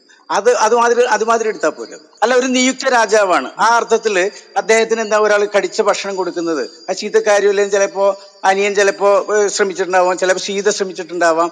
സ്വാഭാവികമല്ലേ? ഇറ്റ് ഇസ് ക്വൈറ്റ് നാച്ചുറൽ രാമന്റെ അത് തോന്നിയില്ല. വിഷമം തോന്നി. അല്ല രാമൻ എന്റെ എന്റെ എന്റെ കണ്ടൻഷൻ അതല്ലല്ലോ. ലക്ഷ്മണനെ അങ്ങനെ തോന്നിയെങ്കിൽ തന്നെ ലക്ഷ്മണനെ നമുക്ക് എങ്ങനെ കുറ്റം പറയാൻ പറ്റും? അതിൽ കുറ്റം ആ കോണ്ടസ്റ്റിൽ കുറ്റം പറയാൻ പറ്റില്ല. ചിലർ എച്ചിൽ കഴിക്കില്ല. അത് ബ്രാഹ്മണന്റെ എച്ചിലായാലും ചിലർ കഴിക്കില്ല. ഇല്ല ഇതിൽ ലക്ഷ്മണന് ഒരു തോന്നൽ വന്നത് നമ്മുടെ തോന്നലാണ്. ലക്ഷ്മണൻ അങ്ങനെ തോന്നൽ വന്നെന്ന് ഒരിടത്തും പറഞ്ഞിട്ടില്ല. നമ്മൾക്ക് തോന്നുകയാണ് ലക്ഷ്മണൻ അങ്ങനെ തോന്നി കാരണം കാണും. കാരണം നമ്മുടെ അന്നത്തെ സമൂഹത്തിൽ അങ്ങനെ ഉച്ച ഉച്ചനീചത്വങ്ങൾ ഉണ്ടായിരുന്നു എന്ന് നമ്മൾ സങ്കല്പിക്കുകയാണ്. ആ സങ്കല്പത്തിൽ നിന്നാണ് നമ്മൾ സങ്കല്പിക്കുന്നത് ലക്ഷ്മണനും അങ്ങനെ തോന്നിക്കാണുമെന്ന്. ലക്ഷ്മണൻ അല്ല കാവ്യത്തിൽ കാവ്യത്തിൽ ഇത് പറയുന്നുണ്ട്. ഈ അധ്യാത്മരാമത്തിൽ വളരെ വ്യക്തമായിട്ട് ആ സന്ദർഭം പറയുന്നുണ്ട്. ലക്ഷ്മണൻ എന്താ പറയുന്നത്? അധ്യാത്മരാമായണത്തിൽ എവിടെയാണ്? ശിവ ശിവ ഞാനത് നോക്കിയിട്ട് കണ്ടില്ല ഇപ്പോൾ ഞാൻ നോക്കായിരുന്നു. ആ ഫലമൂലാദികൾ നൽകിയിടിനാൾ എന്നാണ്. പിന്നെ അവസാനം എവിടെയെങ്കിലും ആണോ അത്? ശബരി ആശ്രമ പ്രവേശത്തിൽ ഫലമൂലാദികൾ നൽകിയിടിനാൾ എന്ന് പറഞ്ഞാണ് അവിടെ പറയണത്. വേണമെങ്കിൽ വായിക്കാം ഞാനത്. പിന്നെ ഞാൻ നോക്കിയിട്ട് കാണാനില്ല. ശിവനെന്ന് എന്ന് പറഞ്ഞ് നമുക്ക് എടുക്കായിരുന്നു അത്. ഇങ്ങനെ ഫലങ്ങൾ കടിച്ചു കൊടുത്തു എന്നുള്ളത് ഞാൻ കാണഞ്ഞതാണ്. കുറച്ച് വായിക്കാൻ വേണമെന്നുണ്ടെങ്കിൽ. വായിക്കണോ? ഞാനിപ്പോ കുറച്ച് അല്ല ഉച്ചിഷ്ടം കഴിക്കുന്നതാണ് ആയിത്തത്തിന്റെ മാനദണ്ഡം. എനിക്കറിയില്ല. അല്ല ഞാൻ കണ്ടില്ല. ആത്മരാമായണത്തിൽ ഞാനത് കണ്ടില്ല. അതുകൊണ്ടാണ് ഇനി ഉണ്ടാകാം. പറയാൻ പറ്റില്ല. മാഷിനെ ഇപ്പൊ ശിവയ്ക്ക് അല്ലെങ്കിൽ മാഷിനെ പോലുള്ള ആൾക്കാരൊക്കെ ഞാനവിടെ പറഞ്ഞ ജാതീയതല്ല. അവിടെ പരിപൂർണമായിട്ടും രാമനെ പോലെ മനസ്ഥിതിയിലുള്ള സ- സന്ദർഭം അല്ലായിരുന്നു ആ സാഹചര്യം. രാമൻ നിൽക്കുന്ന തലത്തിലല്ലല്ലോ ലക്ഷ്മണൻ നിൽക്കുന്നത്?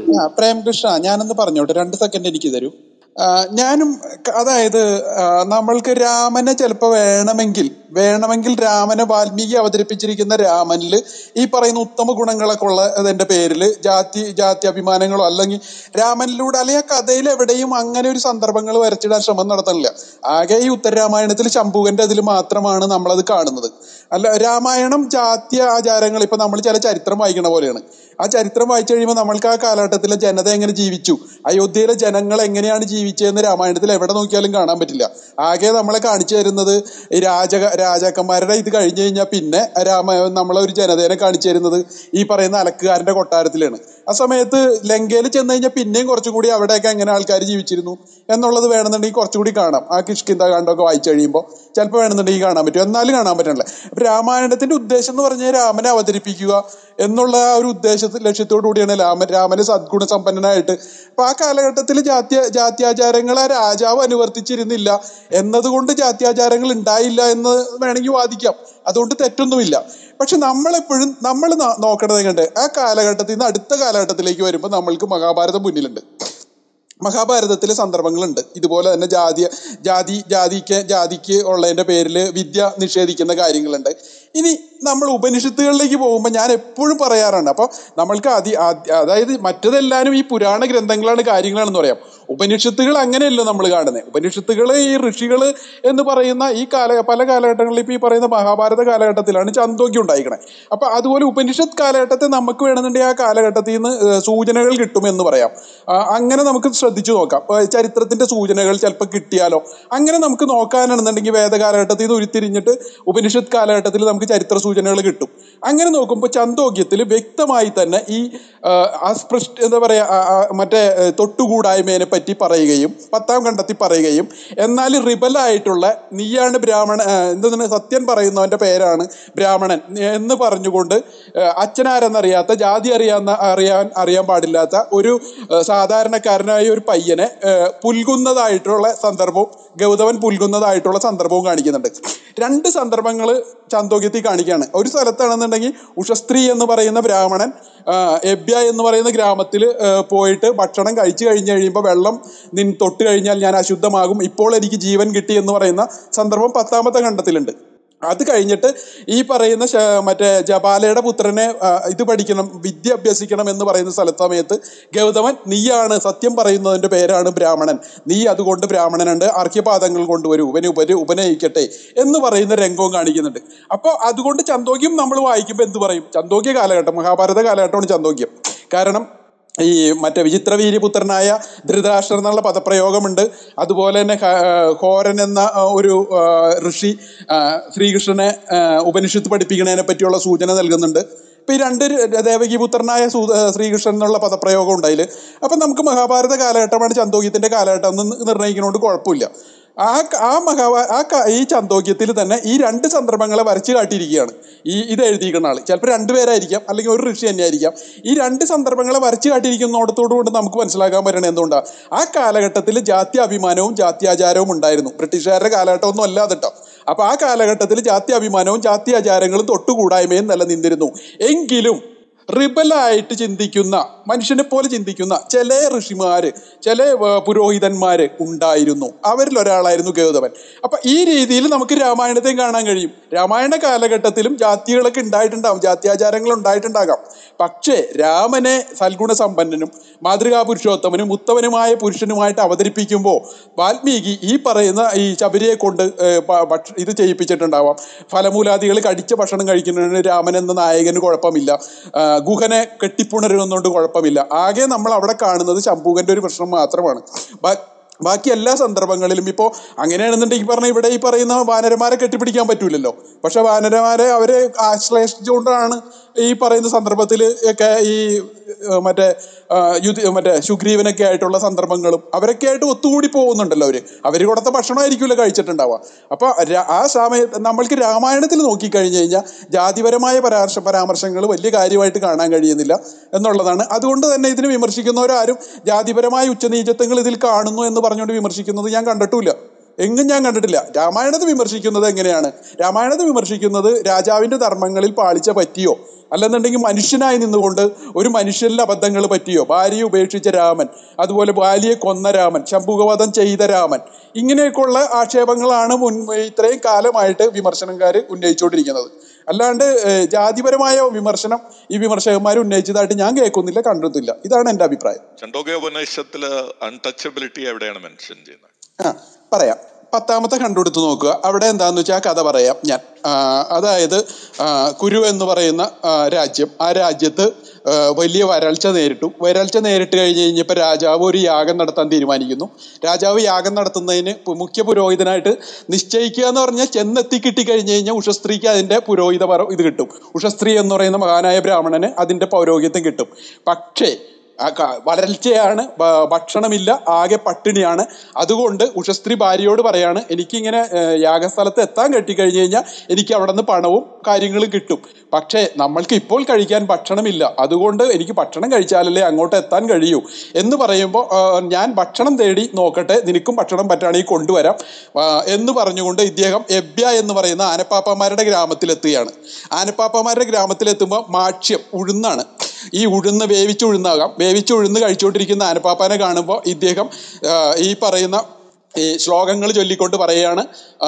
ഇദ്ദേഹം പറയാണ് അതിൽ നിന്ന് കുറച്ച് എനിക്ക് തരും എനിക്ക് കഴിക്കണം എന്ന് ആദ്യം പറയാണ്. എനിക്ക് കുറച്ച് എനിക്ക് തരൂ. എന്റെ വിശപ്പ് ഇല്ലെങ്കിൽ ഞാൻ മരിച്ചു പോകും എന്ന് പറയാണ്. അപ്പോൾ ഇദ്ദേഹം പറയാണ് ഞങ്ങളുടെ കഴിക്കാൻ പാടില്ല. ഞങ്ങൾ അധമജാതിയിൽപ്പെട്ടവരാണ്. ഞങ്ങളുടെ ഭക്ഷണം അങ്ങ് കഴിച്ചുകൂടാ എന്നുള്ള പറയുമ്പോൾ ഇദ്ദേഹം ശ്രുതിവാക്യം ചൊല്ലും. അതായത് എല്ലാവരും മരിക്കാൻ കിടക്കുന്ന സമയത്ത് ജാതി നോക്കേണ്ട ആവശ്യമില്ല. ഒന്നും നോക്കേണ്ട ആവശ്യമില്ല. ആദ്യം ഭക്ഷണത്തിന് പ്രാധാന്യം കൊടുക്കണം എന്നുള്ള ശ്രുതിവാക്യം ചൊല്ലും. എന്നിട്ട് ഇദ്ദേഹം എന്ത് ചെയ്യുന്നു വെച്ചിട്ടുണ്ടെങ്കിൽ ആ മാക്ഷ്യത്തിൽ നിന്ന് കുറച്ചെടുത്ത് അദ്ദേഹം ഭക്ഷണം കഴിക്കുകയും കുറച്ച് അദ്ദേഹം അദ്ദേഹത്തിന്റെ ഭാര്യയ്ക്കായിട്ട് കൊണ്ടുപോവുകയും ചെയ്യാനും പൊതിഞ്ഞു കെട്ടി വയ്ക്കുകയും ചെയ്യും. അത് കഴിയുമ്പോൾ ഈ ആനപ്പാപ്പാൻ എന്ത് ചെയ്യുന്നു വെച്ചാൽ വെള്ളം കൊടുക്കും. വെള്ളം കൊടുക്കുമ്പോൾ പറയും ഇപ്പോൾ എനിക്ക് ജീവൻ വന്നിരിക്കുന്നു. അതിന്റെ പേരിൽ നിന്റെ വെള്ളം കഴിച്ചു കഴിഞ്ഞാൽ ഞാൻ അശുദ്ധിയായി മാറും. അതുകൊണ്ട് ജലം അടുത്തുള്ള അരുവിയിലുണ്ട്. അവിടെ നിന്ന് ഞാൻ കഴിച്ചു കൊള്ളാം. നിന്റെ ജലം തൊട്ട് കഴിഞ്ഞാൽ എനിക്ക് ഈ പറയുന്ന ജാത്യാഭിമാനം വരും എന്നുള്ള ശ്ലോകം ചൊല്ലിയാണ് വീണ്ടും ശ്ലോകം ചൊല്ലിയാണ് ഈ സന്ദർഭത്തിന് നമ്മൾക്ക് വായിച്ചു കഴിഞ്ഞാൽ എന്തെന്നാ തോന്നുക? നേരെ ജാതിയെ കളിയാക്കുകയോ അല്ലെങ്കിൽ ജാതി ആ ഒരു സന്ദർഭം അവിടെ വിരിച്ച് വിരിയിച്ചിടുകയും ചെയ്തിട്ടുണ്ട് പത്താമത്തെ ഖണ്ഡത്തിൽ. ഇതിനെ ഇങ്ങനെ തന്നെയല്ലേ മനസ്സിലാക്കാൻ പറ്റുക? ജാതി ജാതി വർണന തന്നെയായിട്ടല്ലേ മനസ്സിലാക്കാൻ പറ്റുക? ഹരി സാറേ. തീർച്ചയായിട്ടും. അവിടെ ഒരു സോഷ്യൽ ഡിസ്പാരിറ്റി നില നിലനിൽക്കുന്നു എന്നല്ലേ നമുക്ക് മനസ്സിലാക്കാൻ പറ്റുന്നുള്ളത്. അത് അത് ശാസ്ത്രത്തിൽ അധിഷ്ഠിതമാണ്. അത് മതത്തിൽ അധിഷ്ഠിതമായിട്ടുള്ള ഒരു കാര്യമാണ് എന്നുള്ളത് എവിടെയാണ് വ്യക്തമാക്കുന്നത്? ഒരു ഒരു താഴ്ന്ന രീതിയിലുള്ള സമൂഹത്തിലെ ഒരു താഴ്ന്ന രീതിയിൽ ജീവിക്കുന്ന ഒരാളുടെ വീട്ടിൽ നിന്ന് സമ്പന്നനായിട്ടുള്ള ഒരാൾ ഭക്ഷണം കഴിക്കില്ല എന്ന് പറയുന്നത് നമുക്ക് അനുമാനിക്കാം. അങ്ങനെ ഒന്ന് സംഭവിക്കുമായിരിക്കും.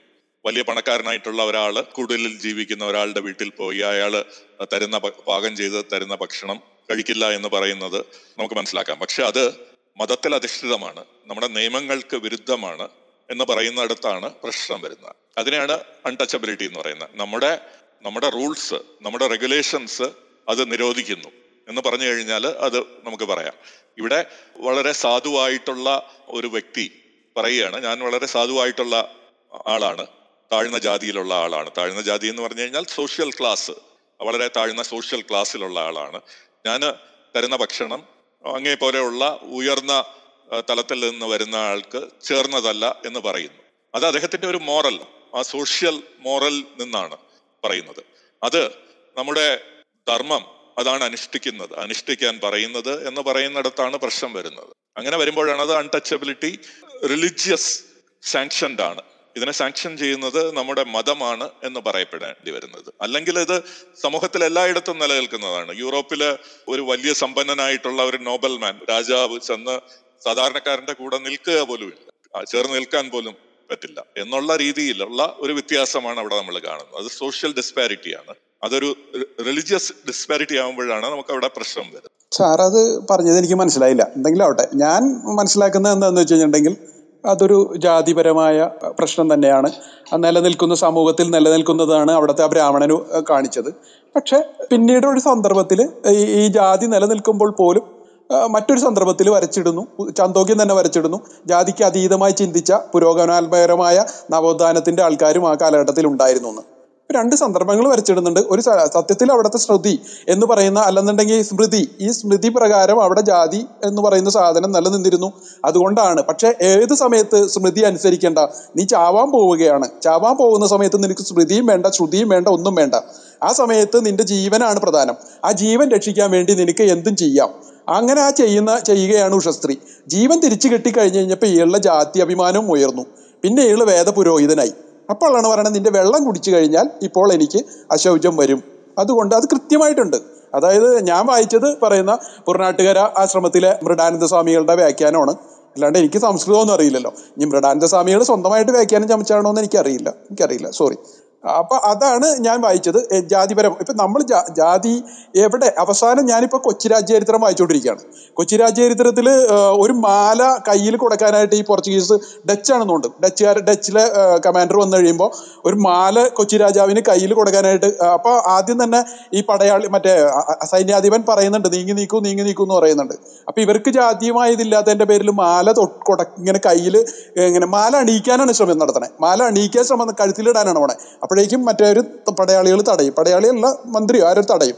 തടഞ്ഞു കഴിഞ്ഞ് കഴിഞ്ഞപ്പോൾ രാജാവിന് ഈ പറഞ്ഞോണം അത്രയും കുഴപ്പം രാജാവ് കാണിക്കണല്ലേ അവിടെ. ആ സന്ദർഭം അങ്ങനെ തന്നെ പത്മനാഭനെ വരച്ചിട്ടേക്കാണ്.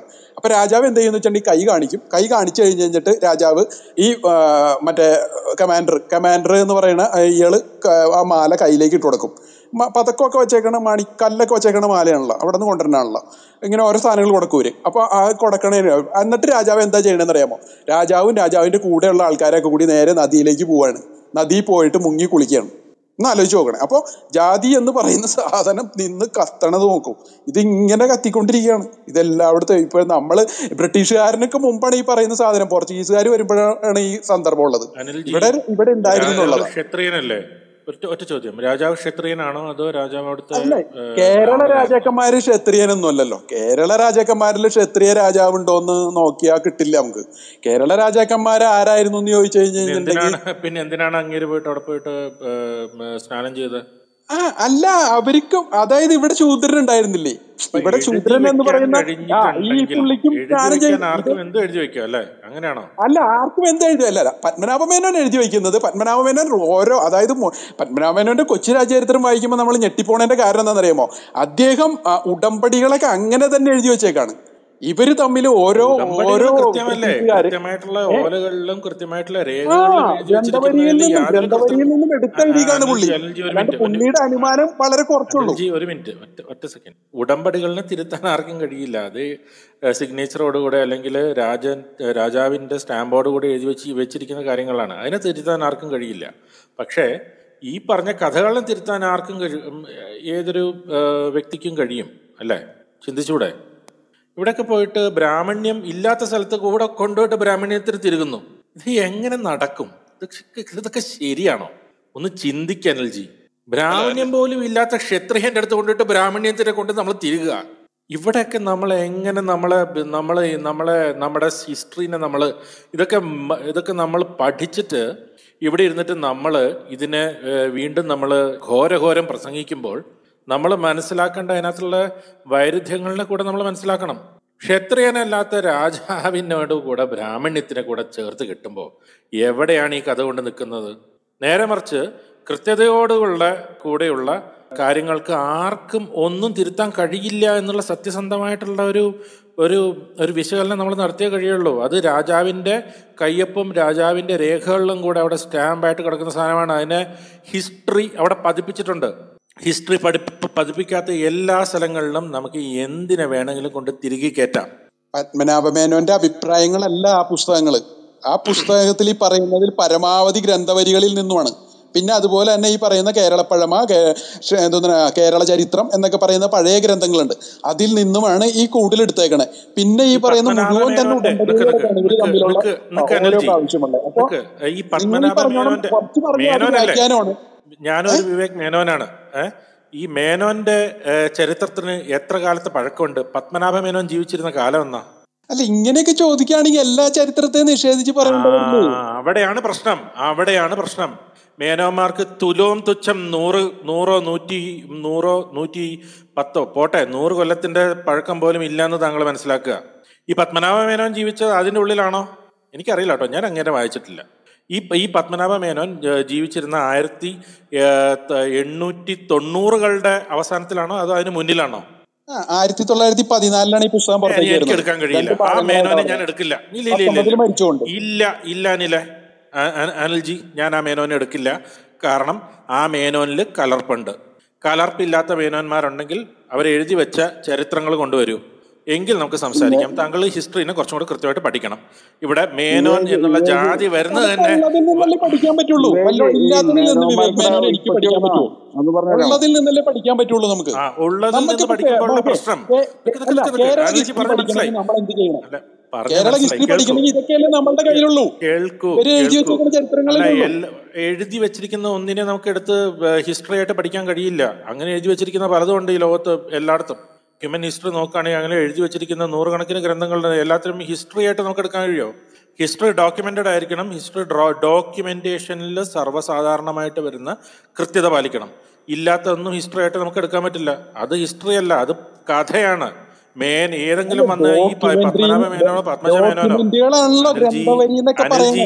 താങ്കൾ പറഞ്ഞു ഇത്ര നേരം ഞാൻ കേട്ടല്ലോ. ഇത്രയും നേരം ഞാൻ കേട്ടല്ലോ. ഇത്രയും നേരം ഞാൻ കേട്ടല്ലോ. ഞാൻ ഞാൻ കേട്ടല്ലോ. മേനോനായിട്ട് നിന്നുകൊണ്ട് പറയാണ് ഈ പത്മനാഭ മേനോനെ എനിക്ക് എടുക്കാൻ കഴിയില്ല. അത് ഹിസ്റ്ററിയിൽ ഞാൻ അദ്ദേഹത്തിനെ അടയാളപ്പെടുത്തുകയില്ല. അദ്ദേഹത്തിന് തോന്നിയ കഥ അദ്ദേഹത്തിന് എഴുതി വയ്ക്കാം ഞാനും നാളെ മേനോന. ഇതുപോലുള്ള ഏതെങ്കിലും തോന്നിയ കഥകളെ എഴുതി വെച്ചിട്ട് അത് ഹിസ്റ്ററിന്റെ ഭാഗമാണെന്ന് പറഞ്ഞു കഴിഞ്ഞാൽ ആരെങ്കിലും വന്നു കഴിഞ്ഞ് കഴിഞ്ഞാൽ അവനൊക്കെ ചേരിപ്പെടുത്തടിക്കണം എന്ന് ഞാൻ പറയുള്ളൂ. വേറെ ഒന്നും എനിക്ക് പറയാനില്ല. സംശയം. ഈ മേനോന് നൂറ് വർഷത്തെ പാരമ്പര്യമുള്ളതെന്ന് പറഞ്ഞാൽ അങ്ങനെ ശരിയാവാ? നൂറ് പോട്ടെ ഒരു നൂറ്റി ഇരുപത് വർഷത്തെ പാരമ്പര്യം പോലും മേനോനില്ല. ചരിത്രം എഴുതിക്കുന്ന ആൾക്കാരെ ആരെയും വിശ്വസിക്കാൻ കൊള്ളില്ല എന്ന് പറഞ്ഞു കഴിഞ്ഞാൽ പിന്നെ നിങ്ങൾ നിങ്ങളുടേതായ ചരിത്രം പിന്മാറുന്നു. പക്ഷെ ഞാൻ പറയുന്നു ഈ പറഞ്ഞ പത്മനാഭ മേനോനോ ആരെങ്കിലും അത് എഴുതി വെച്ചു എന്ന് പറഞ്ഞുകൊണ്ട് മേനോൻ എന്ന് പറയുന്ന ഇതിനകത്തൊക്കെ നായർ മേനോൻ. ഈ നായരിൽ എത്ര വെളുത്തെടുത്ത് നായരുണ്ട് കറുത്തെടുത്ത് നായരുണ്ട് കീഴെടുത്ത് നായരുണ്ടെന്ന് ഒക്കെ this is exactly what Hari sir was saying Anilji നമ്മളുടെ നമ്മളുടെയൊക്കെ മനസ്സിൽ കൂടുതലായിട്ട് ഡീപ്പറായിട്ട് എത്രയോ കൊല്ലങ്ങൾ കൊണ്ട് നൂറ്റാണ്ടുകളുടെ പഴക്കമുണ്ട്. അപ്പോൾ നമ്മൾ നമ്മൾ വിശ്വസിക്കുന്ന ഹിസ്റ്ററി എന്ന് പറയുന്നത് വളരെ ഡോക്ടേർഡ് ആയിട്ടുള്ള കുറേ സംഭവങ്ങൾ നമ്മളിൽ കുത്തിവെക്കപ്പെട്ടിരിക്കുന്നു വിഷം കുത്തിവെക്കപ്പെട്ടിരിക്കുന്നു എന്ന് തന്നെയാണ് ഹരിസാർ പറഞ്ഞത്. അത് പ്രൂവൺ ആയിക്കൊണ്ട് വരികയാണ് ഇപ്പോൾ നമ്മളുടെ തന്നെ ഈ ചർച്ചയിൽ അത് പ്രൂവൺ ആവുകയാണ്. ഇത് തന്നെയാണ് തെളിവ്. പക്ഷെ നമ്മളുടെ മനസ്സിലേക്ക് ആഴത്തിൽ ഇത് എങ്ങനെ സ്വാധീനിച്ചിട്ടുണ്ട് എന്നുള്ളതാണ് ഇതുകൊണ്ട് നമ്മൾ കാണേണ്ടത്. ചരിത്രമൊക്കെ തന്നെ തെറ്റി എഴുതി വളച്ചൊടിച്ച് എഴുതിയതായിട്ടൊക്കെ സാറ് പറയുന്നതിന്റെ ഒരു എന്താ പറയാ കൃത്യമായിട്ടുള്ള ഒരു ഉദാഹരണമാണ് ഇപ്പൊ നമ്മൾ ഈ കാണുന്ന ഈ ചർച്ചയിൽ പോലും. ഇവിടെ വിവേക് പറയണ എന്താന്ന് വെച്ച് കഴിഞ്ഞാൽ അതായത് ഇപ്പൊ ഒരു ചരിത്രം എഴുതാണെന്ന് വെച്ചിട്ടുണ്ടെന്നുണ്ടെങ്കിൽ അതിന് മുൻ ഒരു ഒരു സെക്കൻഡ് അതിന് അദ്ദേഹം അദ്ദേഹം അതിന് ടൂളുകളായിട്ട് എടുക്കുന്നത് അതിന്റെ മുന്നിലുള്ള പല ആൾക്കാർ എഴുതി വെച്ച ചരിത്രങ്ങൾ പല രേഖകൾ ആ, ഉടമ്പടികൾ രാജകീയ ഉടമ്പടികൾ അതുപോലെ തന്നെ ചെപ്പേടുകൾ എന്തെല്ലാം കാര്യങ്ങൾ കൂടെയാണെന്ന് അറിയാമോ? അതിന്റെ കൂടെ അദ്ദേഹത്തിന്റെ അഭിപ്രായങ്ങൾ വളരെ കുറവുള്ളൂ. ഇപ്പൊ ഇദ്ദേഹം ഈ മുങ്ങി എന്നൊക്കെ പറയണത് അത് ആ കാലഘട്ടത്തിൽ അവിടെ എഴുതി വെച്ചേക്കണ കാര്യം തന്നെയാണ്. കാരണം ഈ മാല കൊടുക്കുമ്പോൾ ഉള്ള സന്ദർഭം അവിടെ എഴുതാണ്. ഈ മാല കൊടുക്കും അല്ലാണ്ട് ഇദ്ദേഹത്തിന് അവിടെ അങ്ങനെ ഒരു കൂട്ടി എഴുതണ്ടാവുണ്ടോ ഈ രാജാവൊക്കെ പോയി മുങ്ങി എന്ന് പറയുമ്പോ പത്മനാഭ മേനോന് ഒരു ഉൾപ്പുളകം പത്മനാഭ മേനോന്റെ ഇതേപോലെ അഭിപ്രായം ഇതേപോലെ ചെപ്പേട് കൊണ്ട് ഹൈക്കോടതിയിൽ വന്നതാണ് അല്ലേ? ഓർക്കണ്ടോ? ഞാൻ ചോദിക്കട്ടെ ഇവിടെ ഒരു മിനിറ്റ്. ഇവിടെ റംബാൻ തോമാസിന് കൊടുത്ത ചെപ്പേട് മിനിറ്റ് ഇല്ല എന്ന് പറയാൻ പറ്റും അനിൽജി അനിൽജി അനിൽജി നിങ്ങൾ ഒരു മിനിറ്റ്. ചെപ്പേട് കേൾക്കൂ നിങ്ങൾക്കൊരു കേൾക്കൂ മറ്റവനും അത് ഒരു മിനിറ്റ് ഒരു മിനിറ്റ്.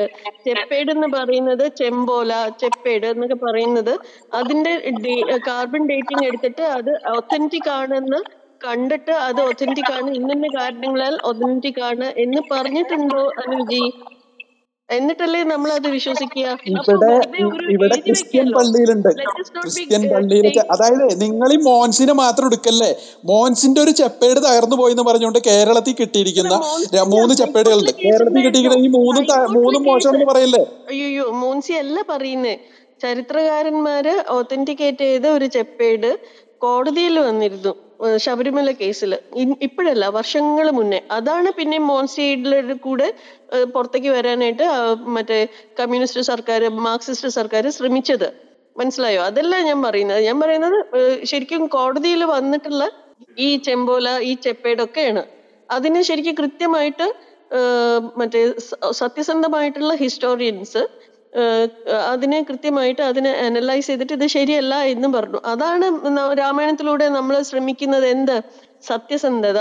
എന്ത് ചെയ്താലും നമ്മൾ നമ്മളുടെ ഇന്റഗ്രിറ്റി ഈ സൊസൈറ്റിയിൽ നമ്മൾ ചെയ്യുന്ന പ്രവൃത്തി പ്യുവർ ആവുക.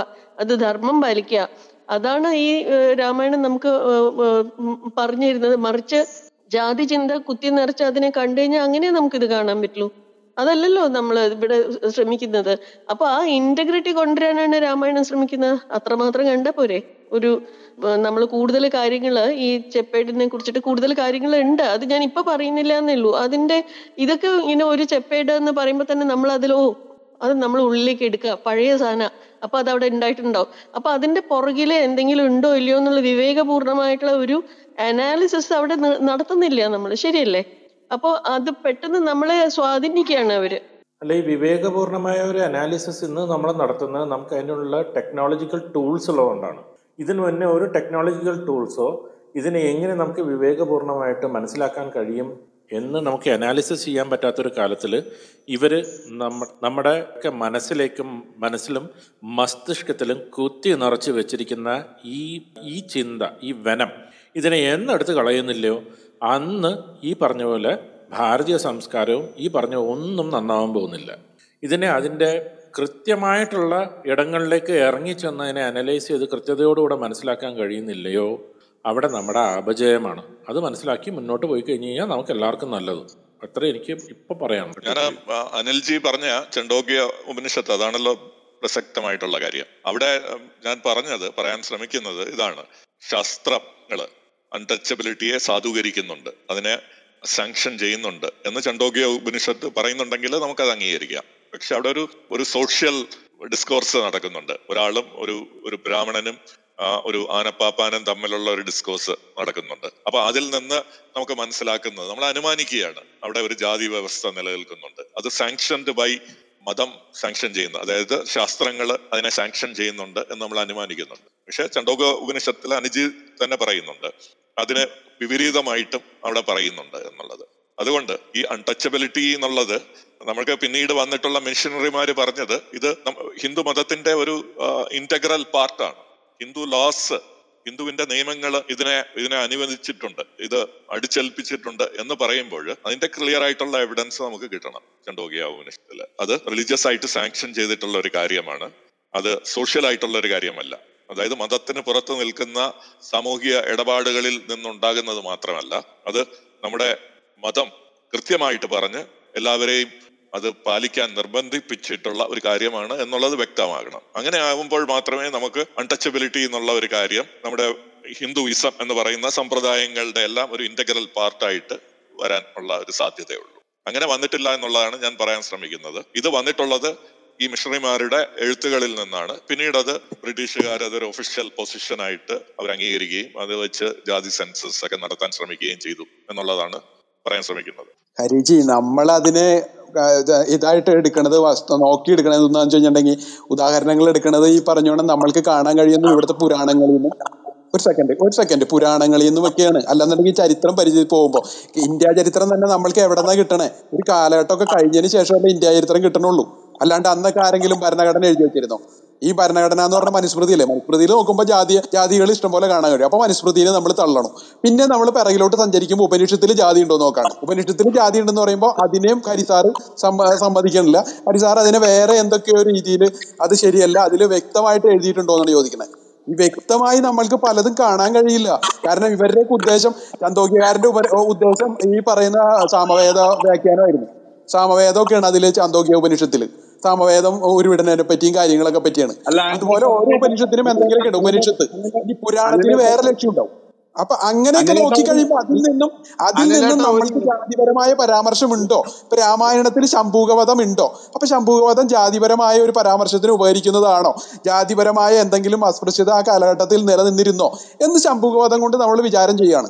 അപ്പൊ വിചാരം ചെയ്യുമ്പോൾ നമ്മൾക്ക് രണ്ടു വശത്ത് ചിന്തിക്കാം അനിലേട്ടൻ പറഞ്ഞ നേരത്തെ പറഞ്ഞൊരു ആനക്കാരന്റെ കാര്യം അത് അനിലേട്ടൻ തെറ്റായിട്ട് മനസ്സിലാക്കിയിരിക്കുന്നു. അതാണ്. അനിലേട്ടൻ ഈ ആവേശത്തിൽ ജാതി ഉണ്ട് എന്ന് സ്ഥാപിക്കാനുള്ള ഉപനിഷത്തുകളെ തെറ്റായിട്ട് ആണ് വ്യാജമായിട്ടാണ് ഉദ്ധരിക്കുന്നത്. ഇബ്യ ഗ്രാമത്തിൽ എന്ന് പറഞ്ഞ ഇബ്യത്തിന് ആന എന്നാണ് അർത്ഥം. ആ ഇബ്യൻ എന്ന് പറഞ്ഞാൽ ആന ആനയെ പുലർത്താൻ കഴിവുള്ളത്ര ധനമുള്ളവൻ എന്നാണ്. അപ്പൊ ആനയെ പുലർത്താൻ കഴിവുള്ളത്ര ധനമുള്ളവൻ എന്ന് പറയുമ്പോൾ അയാൾ സാമാന്യക്കാരനല്ലല്ലോ. അയാൾ ഒരു ക്ഷത്രിയനോ അല്ലെങ്കിൽ വൈശ്യനോ ഒക്കെ ആവും. സാധാരണ നിലയ്ക്ക് അങ്ങനെ ജാതി പറയുകയാണെങ്കിൽ അവിടെ ശൂദ്രനായി വരുന്നില്ലല്ലോ. അപ്പൊ ഇവിടെ ഈ ചീത്ത ഉഴുന്ന് ഭക്ഷിക്കുന്നതിന് കാരണം എന്താണെന്ന് വെച്ചാൽ അവിടെ ആലിപ്പഴം എന്നിട്ട് മടച്ചി ഹതേഷു മടച്ചി എന്ന് പറഞ്ഞ ആലിപ്പഴം ഹതേഷു അത് എല്ലാം നശിപ്പിച്ചു കൃഷി നശിപ്പിച്ചു. അപ്പൊ ആ കൃഷി നശിച്ച കൃഷിയുള്ള സമയത്ത് ആ സമയത്ത് ചക്രായണൻ ചെല്ലുകയാണ് അവിടെ. അപ്പോ അദ്ദേഹം ഇബിനോട് യാചിച്ചു ഇത് എനിക്ക് തരുമോന്ന് പറഞ്ഞു. അപ്പോ എന്താണോ എനിക്കുള്ളത് അതൊക്കെ ഞാൻ ഭക്ഷിച്ച ശേഷം പക്ഷെ ഇതല്ലാതെ വേറെ ഇല്ല എന്നാണ് അവിടെ ഇബ്യൻ പറഞ്ഞത്. അതായത് എന്റെ കയ്യിൽ ഇതൊക്കെ ഉള്ളൂ. ഇതൊക്കെ ഞാൻ ബാക്കി വെച്ചിട്ടുണ്ട്. പക്ഷേ അപ്പൊ ചോദിച്ചു അത് എനിക്ക് തരൂ എന്ന് പറഞ്ഞു. ഉഷസ്തി. അപ്പൊ ഇബ്യൻ അത് നൽകി. അല്ലാതെ അവിടെ ഇത് നിങ്ങൾക്ക് ഞാൻ തരില്ല ഞാൻ നെച്ചിൽ വെള്ളം എന്നൊന്നും അയാൾ അവിടെ പറഞ്ഞില്ല. ഇതൊക്കെ എവിടുന്നാണ് അനിലേട്ടന് കിട്ടിയെന്ന് എനിക്ക് മനസ്സിലായില്ല. കാരണം അവിടെ അയാൾ അത് തിരി എനിക്ക് ഉഷസ്തി തരൂ എന്ന് പറഞ്ഞപ്പോൾ ഇബ്യൻ അത് നൽകുകയാണ് ചെയ്യുന്നത്. അത് നൽകിയാൽ അവിടെ എനിക്ക് തരില്ല എന്നൊന്നും അല്ലെങ്കിൽ ഞാൻ പതിതനാണ് എന്നൊക്കെ പറയുന്ന വാക്ക് എവിടുന്ന് അനിലേട്ടന് കിട്ടിയെന്ന് എനിക്ക് മനസ്സിലായില്ല. കാരണം അവിടെ ശങ്ക വന്നത് ഇത്രയേ ഉള്ളൂ. അതായത് അപ്പോൾ ഇങ്ങനെ പറഞ്ഞു. അയാൾ അപ്പോൾ ഇബ്യൻ എന്ത് ചെയ്തു? കുടിവെള്ളവും കൂടിയും കൊടുത്തു. അപ്പൊ കുടിവെള്ളം പറയുമ്പോൾ അത് എച്ചിലാവുമല്ലോ എന്ന് ഉദ്ദേശിച്ചിട്ട് അതായത് മറ്റുള്ളതൊക്കെ എച്ചിലായാലും അത് വേറെ കിട്ടാനില്ലാത്തത് കൊണ്ട് നിവർത്തിയില്ല. കുടിവെള്ളം വേറെ കിട്ടുമല്ലോ എന്ന് ഓർത്തിട്ടാണ് അവിടെ ആ ഉഷസ്തി അവിടെ അത് കഴിക്കാതിരുന്നത്. അപ്പൊ ഇബ്യൻ ചോദിച്ചു ഉഴുന്നു ഭക്ഷിച്ചില്ലെങ്കിൽ അപ്പൊ ഈ ഇബ്യൻ ചോദിച്ചു ഈ ചീത്ത ഉഴുന്ന് എച്ചിൽ തന്നെയല്ലേ? ആ ഇയാൾ കഴിക്കുന്നത് തന്നെ ചീത്ത ഉഴുന്നാണ്. ഈ ചീത്ത ഉഴുന്നും എച്ചിൽ തന്നെയല്ലേ എന്ന് ഇബ്യൻ ചോദിച്ചു. അപ്പോ ഇയാൾ പറഞ്ഞത് ഉഴുന്ന് ഭക്ഷിച്ചില്ലെങ്കിൽ ഞാൻ ജീവിച്ചിരിക്കല.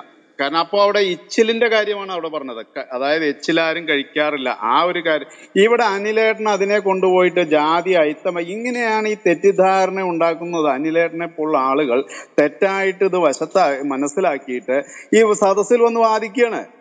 ഇതിന്റെ ഒരർത്ഥവും അറിയാതെ അത് വേണ്ട വിധമായി ആരുടെയൊക്കെയോ നാവിൽ നിന്ന് വീണ് കിട്ടിയ അതേപടി അങ്ങ് എടുത്തു പറയുകയാണ്. അല്ലാട്ട് നന്നായിട്ട് ചരിത്ര ചരിത്ര കാര്യങ്ങളൊക്കെ വളരെ നന്നായിട്ട് വളരെ ബഹുമാനം തോന്നാറുണ്ട് അല്ലേട്ടനോട് പക്ഷെ പല കാര്യത്തിലും അല്ലേട്ടൻ വേണ്ടത്ര അവധാനത കാണിക്കാറില്ല. മനസ്സിലായില്ലേ? അത് ഞാൻ ഇതാണ് പറഞ്ഞത്. അത്തരം നമ്മൾ സാധാരണ നമ്മൾ ചെയ്യേണ്ട അനുഷ്ഠിച്ചു വരേണ്ട നിത്യനൈമിത്തികങ്ങളായിട്ടുള്ള കർമ്മങ്ങൾ അനുഷ്ഠിച്ചു വരേണ്ടതുണ്ട്. എന്നാൽ ആപത്ത് കാലത്ത് അത് പരിഹരിക്കും ഇപ്പൊ ഇപ്പൊ ഒരാൾക്ക് കൈ നമ്മൾ വലത്തെ കൈ കൊണ്ടാണ് ഭക്ഷണം കഴിക്കുക. പക്ഷെ ആ വലത്തെ കൈയിന് ചതവ് പറ്റി വിരലുകളൊക്കെ ചതഞ്ഞ് പെരിഞ്ഞ് പൊതിഞ്ഞ് കെട്ടുകയാണെങ്കിൽ അവിടെ പോയിട്ട് നമ്മൾ വലത്തെ കൈ കൊണ്ട് തന്നെ കഴിക്കാമെന്ന് വാശി പിടിക്കാൻ പറ്റില്ല അല്ലെങ്കിൽ കഴിക്കില്ല എന്ന് വരും. അപ്പൊ ആപത്ത് കാലത്ത് നമ്മൾ സാധാരണ ചെയ്യുന്ന കർമ്മങ്ങൾക്ക് ഭംഗം വരുത്താം. അതിൽ ദൈവികമായിട്ടുള്ള അതായത് ജ്ഞാനത്തിന്റെ പരമായിട്ടുള്ളോ ദൈവതമായിട്ടുള്ളോ യാതൊരു ദോഷവും സംഭവിക്കുന്നില്ല ആ ചെയ്യുന്നവനെ എന്നുള്ളതിനെ കാണിക്കാൻ വേണ്ടിയിട്ടാണ്. സാധാരണ എച്ചിൽ ഭക്ഷിക്കാറില്ല. ആ എച്ചിൽ ഭക്ഷിക്കാത്തത് കൊണ്ടാണ് അവിടെ ഈ പ്രശ്നം ഈ എച്ചിൽ ഭക്ഷിക്കുന്നത് കൊണ്ടാണ് ഈ ശങ്ക വന്നത്. അപ്പോഴാണ് അയാൾ പറഞ്ഞത് ആപത്ത് കാലത്ത് എച്ചിൽ ഭക്ഷിക്കാം. ജീവൻ നിലനിർത്തുകയാണെങ്കിൽ അത് എച്ചിൽ ഭക്ഷിക്കാം. അപ്പോൾ വെള്ളം കുടിക്കാത്ത എന്താണെന്ന് വെച്ചാൽ എനിക്ക് വേറെ വെള്ളം കുടിക്കാനാണെങ്കിൽ ഇഷ്ടം പോലെ കിട്ടുമല്ലോ. വെള്ളം എനിക്ക് ഇച്ചിലല്ലാത്തത് കിട്ടും. അപ്പൊ അതുകൊണ്ട് അതിൽ എനിക്ക് പ്രശ്നം വരുന്നില്ല. പക്ഷെ ഉഴുന്ന് കിട്ടിയില്ലെങ്കിൽ ഞാൻ ഒരുപക്ഷെ നാളെ മരിച്ചു പോയേക്കാം കാരണം അത്ര പട്ടിണി ചേർന്നിട്ടാണ് അതിനെ കൊണ്ടുവന്നിട്ട് ഇത്തരത്തിൽ വ്യാഖ്യാനിക്കുന്നത് തെറ്റാണ്. അങ്ങ് അങ്ങ് ഒരു പലപാടായിട്ട് ഇത് ആവർത്തിക്കുന്നു. അത് ഞാൻ പലപ്പോഴും തിരുത്തണം എന്ന് വിചാരിക്കാറുണ്ട്. പക്ഷെ അങ്ങ് അത് ഇനിയും തുടരുമോ എന്ന് എനിക്കറിയില്ല. ഇതാണ് അതിലെ വസ്തുത. അല്ല ഞാൻ ഞാനല്ല വ്യാഖ്യാനിച്ചത്. ശങ്കരേട്ടൻ വേണമെന്നുണ്ടെന്നുണ്ടെങ്കിൽ മൃഡാനന്ദ സ്വാമികളുടെ ഈ പുസ്തകം എടുത്ത് വായിച്ചു. ഞാൻ ആ പുസ്തകമായി പോയി വായിച്ചത്. അതിൽ പറ്റിയ അപരാധമായിരിക്കാം തെറ്റായിരിക്കാം. പക്ഷെ അദ്ദേഹത്തിന്റെ മൃഡാനന്ദ സ്വാമികൾ എന്നൊക്കെ പറയുന്ന വലിയൊരു ഈ പറയുന്ന രാമകൃഷ്ണാശ്രമത്തിന്റെ ആളാണെന്നുണ്ട്. അദ്ദേഹം ഇങ്ങനെ തെറ്റായി വ്യാഖ്യാനിച്ചു വെച്ചു ഞാനത് പഠിച്ചു എന്ന് വിചാരിച്ചാൽ മതി. ഇനിയിപ്പോൾ നല്ലൊരാൾ വേറൊരാൾ വ്യാഖ്യാനിക്കാൻ കിട്ടിക്കഴിഞ്ഞാൽ ഞാനത് നോക്കാം. അത്രേ ഉള്ളൂ. കാരണം എനിക്ക് സംസ്കൃതം അറിയില്ല. എനിക്ക് മാത്രമല്ല ഇവിടെയുള്ള ഭൂരിപക്ഷം പേർക്ക് സംസ്കൃതം അറിയില്ല. നേരിട്ട് വളരെ കുറച്ച് ആൾക്കാരെ ഇവിടെ സംസ്കൃതം പഠിച്ചിട്ടുള്ളൂ ശങ്കരേട്ടനെ പോലെയൊക്കെ. അപ്പം നേരിട്ടുള്ള ഇതിൽ നിന്ന് ഈ ഒറിജിനൽ സംസ്കൃതം തന്നെ ഇപ്പോൾ ഉപനിഷത്ത് കിട്ടുമെന്ന് നമുക്കറിയില്ല. ഞങ്ങളൊക്കെ ഈ ഭാരതത്തിലെ കാര്യങ്ങൾ ചരിത്രം ഇതൊക്കെ പഠിക്കുന്നത് ഓരോരുത്തരുടെ വ്യാഖ്യാനങ്ങളൊക്കെയാണ്. അല്ലാണ്ട് എനിക്കിപ്പോൾ റമ്പാൻ തോമ ഈ പറഞ്ഞോണം ചപ്പേടിന്റെ കാര്യം പറഞ്ഞു. എനിക്ക് ഈ പറയുന്ന ജൂത ചപ്പേട് വായിക്കാൻ കിട്ടും.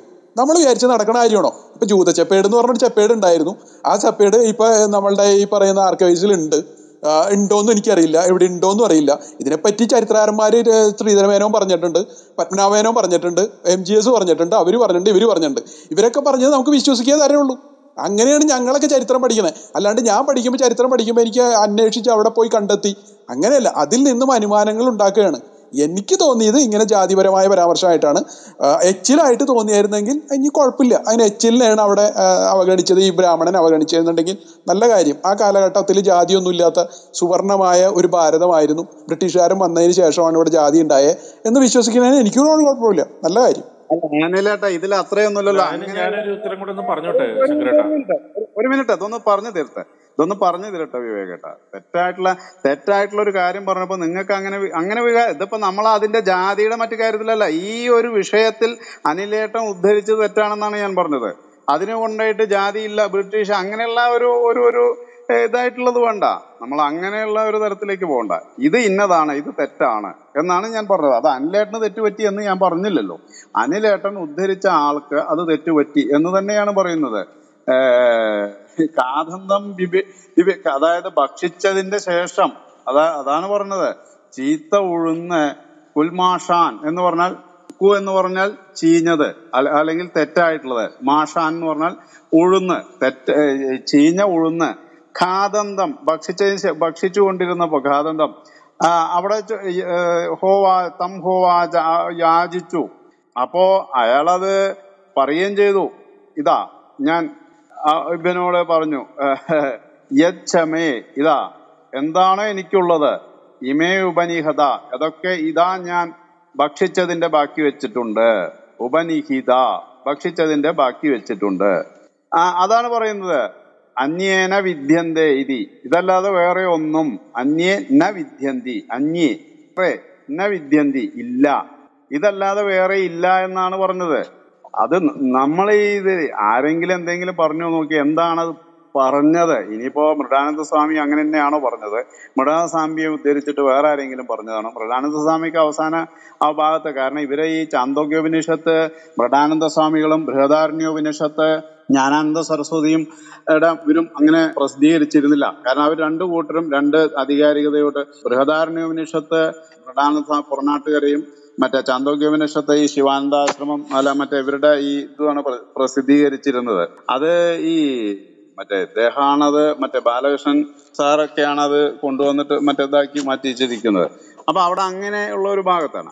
ഇത് ഈ അവസാന കാലത്താണ് ഈ ബൃഹദാരണ്യ അല്ല മറ്റേ ചാന്തോഗ്യോപനിഷത്ത് ഇവിടെ പുറനാട്ടുകാര ആശ്രമം ഇറക്കിയിരിക്കുന്നത്. അത് അങ്ങനെയാണ്. അത് അവിടെ ഇരിക്കട്ടെ. അല്ല ഞാൻ ആ കാര്യമല്ല പറഞ്ഞത്. അതിലെ വസ്തുതാപരമായിട്ടുള്ള കാര്യങ്ങൾ ഇങ്ങനെയാണ് എന്നാണ്. ഇത് വെച്ച് ഇനിയും അത് ബാധിച്ചു പോവരുത് എന്നൊരു അപേക്ഷയാണ്. അനിലേട്ടനത് തെറ്റായിട്ട് പറഞ്ഞു എന്നല്ല ഞാൻ പറഞ്ഞത്. ദുരുദ്ദേശത്തോടു കൂടി പറഞ്ഞു എന്നുമല്ല പറഞ്ഞത്. പക്ഷെ ജാതി ചിന്തയ്ക്ക് ഉദ്ധരിക്കുമ്പോൾ ഇത് എടുത്ത് ഉദ്ധരിക്കരുത് എന്ന് മാത്രമേ ഞാൻ പറഞ്ഞുള്ളൂ. നിങ്ങൾ ജാതിയുണ്ട് ചിന്തയുണ്ട് എന്നൊക്കെ സ്ഥാപിച്ചോളൂ. പക്ഷെ ഈ ഒരു വിഷയം എടുത്തിട്ട് ഉദ്ധരിക്കരുത്. അത്രേ ഞാൻ പറഞ്ഞുള്ളൂ. ശങ്കരേട്ട ഒരു ഒരു സംശയം കൂടെ. അതിൽ മരിക്കാൻ കിടക്കുന്ന സമയത്ത് നമുക്ക് ഈ ജാതി ചിന്ത വേണ്ട അല്ലെങ്കിൽ തൊട്ടുകൂടായ്മ എന്നുള്ള ആ പ്രശ്നങ്ങളൊന്നുമില്ല. എന്തും കഴിക്കാമെന്നുള്ള രീതിയിൽ എന്തെങ്കിലും പറഞ്ഞിട്ടുണ്ടോ? ഇല്ല ഇല്ല. അങ്ങനെയൊന്നുമല്ല പറഞ്ഞത്. അതായത് നമ്മൾ നിത്യനൈമിത്തികമായിട്ടുള്ള കർമ്മങ്ങൾ അനുഷ്ഠിക്കാറുണ്ട്. സാധാരണ ഞാൻ നേരത്തെ പറഞ്ഞില്ലേ വലത്തെ കൈ കൊണ്ട് കഴിക്കാം. അപ്പൊ വലത്തെ കൈ ഇല്ലാത്തവനെ ഇടത്തെ കൈ കൊണ്ട് ഭക്ഷിക്കാം. അതേപോലെ അപ്പൊ അതങ്ങനെ വരും. ഇപ്പൊ വലത്തെ കൈ കൊണ്ട് ശൗചം ഇടത്തെ കൈ കൊണ്ട് ഇടത്തെ കൈ ഇല്ലാത്തവന് വലത്തെ കൈ കൊണ്ട് ശൗചം ചെയ്യേണ്ടി വരും. അത് അത് ഈ മറ്റേ വിധി വിലക്ക് വിധി ആപദ്ധർമ്മം എന്നുള്ള നിലയ്ക്ക് അതിൽ അങ്ങനെയാണ് പറയാ. വിധി ലംഘനം എന്ന് പറയാം. അതിനെ വിധി ലംഘിച്ച് ചെയ്യാം. ആ കാര്യമാണ് ഇവിടെയും ഉഷസ്തി പറഞ്ഞത് അതാ മറ്റേ ഉഷസ്തി പറഞ്ഞത്. ഇഭ്യം ഇഭ്യം നൽകിയപ്പോൾ അതായത് ഇത് ഇവിടെ ഉഷസ്തി പറഞ്ഞത് ഇത്രയുമാണ്.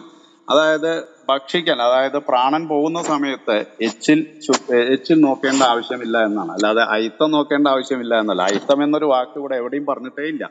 ഇതൊക്കെ തെറ്റ അതാണ് ഈ തെറ്റാ തെറ്റിദ്ധരിപ്പിക്കുന്ന രീതിയിൽ മനസ്സിലാക്കുകയും തെറ്റായിട്ട് ഇതിനെ ആവേശം കൊണ്ട് നമ്മൾക്ക് ജാതി സ്ഥാപിക്കാൻ ഇതിലുണ്ട് എന്ന് പറഞ്ഞിട്ട് നമ്മൾ ഈ ഇതിനെ തെറ്റായിട്ട് മനസ്സിലാക്കുന്നിടത്താണ് പ്രശ്നം. അനിലേട്ടന്റെ പ്രശ്നമല്ല പക്ഷെ അത് അനിലേട്ടനെ ആരോ തെറ്റിദ്ധരിപ്പിച്ചു അല്ലെങ്കിൽ അനിലേട്ടൻ വായിച്ചപ്പോൾ കാരണം മറ്റേ ഹനുമാനോട് പറയുന്നുണ്ട് ഹനുമാൻ ശിംശബ മറ്റേ അവിടെ ചുവന്ന അവിടെ ചുവന്ന പുഷ്പങ്ങളാണ് കണ്ടതെന്ന് ഹനുമാൻ. അപ്പൊ അവിടെ മറ്റേ തുളസീദാസ് പറയുന്നത് അല്ല വെളുത്ത പുഷ്പമാണ് കണ്ടത് എന്ന് തുളസീദാസ് പറയുന്നു. അപ്പോ അത് അവിടെ അങ്ങനെ നോക്കി. അപ്പൊ അവർ തർക്കം വന്നപ്പോ നാരദൻ അവിടെ പ്രത്യക്ഷപ്പെട്ടിട്ട് പറഞ്ഞു ഹനുമാൻ കോപത്തോട് നോക്കിയപ്പോൾ അവിടെ കണ്ണിൽ ആ ഒരു ഇത് കണ്ടപ്പോൾ എല്ലാം ചോന്ന നിറമായി എന്ന് പറഞ്ഞു. അങ്ങനെയാണ് അത് കാണുന്നത്. പക്ഷേ മറ്റേ ഭക്തിയുടെ ഭാവത്തിൽ അത് ശാന്തമായ ഭാവത്തിൽ അന്തർദൃഷ്ടിയിൽ തുളസീദാസൻ പറഞ്ഞതാണ് ശരിയെന്ന് അവിടെ പറഞ്ഞ് സ്ഥാപിക്കുകയാണ് ചെയ്തത്. അപ്പൊ അത് അതിന്റെ ഒരു വശം കാണിച്ചാണ് ഒരു മനഃശാസ്ത്രപരമായിട്ടുള്ള ഒരു ഇതാണ് പറഞ്ഞത്. അതുപോലെയാണിത്. നമ്മൾ ഇതിലൊക്കെ അയിത്തം കാണുമ്പോൾ ഇതിനെയൊക്കെ അയിത്തത്തിന്റെ ഭാഗമായിട്ട് എടുക്കുകയും ഒരു ആനയെ തന്നെ പാലിക്കാൻ കഴിയുന്ന ഒരാൾ അയിത്തത്താൽ തൊട്ടുകൂടാ അകറ്റപ്പെട്ടു എന്ന് പറയുമ്പോൾ അവിടെ കഷ്ടസ്ഥിതി വന്നത് എന്താണെന്ന് വെച്ചാൽ ഇബിന് ചീത്ത ഉഴുന്നുണ്ടായത് അവിടെ മടജി ആലിപ്പഴം വന്നിട്ട് അവരുടെ കൃഷിയെല്ലാം നശിച്ചു. ആ കൃഷിയെല്ലാം നശിച്ചപ്പോൾ പിന്നെ അവിടെ ചീത്ത ഉഴുന്നുകളൊക്കെ ഉണ്ടായിരുന്നു. അപ്പൊ അതൊക്കെ എടുത്ത് കഴിക്കാൻ തുടങ്ങി. അവിടെയാണ് ഉഷസ്തി വന്നത്. അപ്പൊ ഉഷസ്തിക്ക് കൊടുത്തു ഉഷസ്തി ചോദിച്ചു എനിക്ക് ഈ ചീത്ത ഉഴുന്ന് തരുമോ അപ്പൊ ഇത് ഞാൻ ഉച്ചിഷ്ടമാണ് ബാക്കി വെച്ചിട്ടുണ്ട്. അപ്പൊ അത് കൊടുത്തു. അപ്പൊ വെള്ളവും കൂടിയും കൊടുത്തപ്പോഴാണ് പറഞ്ഞത് അത് വേണ്ട. ഇവിടെ ഞാൻ എനിക്ക് മരിക്കാറായി കൊണ്ടാണ് ഞാൻ ഈ ഉച്ചിഷ്ടം ഭക്ഷിച്ചത്. ഉച്ചിഷ്ടം ഭക്ഷിക്കാൻ പാടില്ല എന്നാണ് പറയുക ആരും. അവിടെ അശിത്ത അയിത്തത്തിന്റെ പ്രശ്നമേ വന്നില്ല. അയിത്തത്തിന്റെ ഒരു പ്രശ്നമേ അവിടെ വന്നിട്ടില്ല. അത് ഈ വേറെ ഇതിൽ ഈ കണക്കാക്കി വെച്ചിരിക്കുന്നതാണ്. അങ്ങനെ തെറ്റായി ധരിച്ചു വെച്ചതാണ് സംഭവം.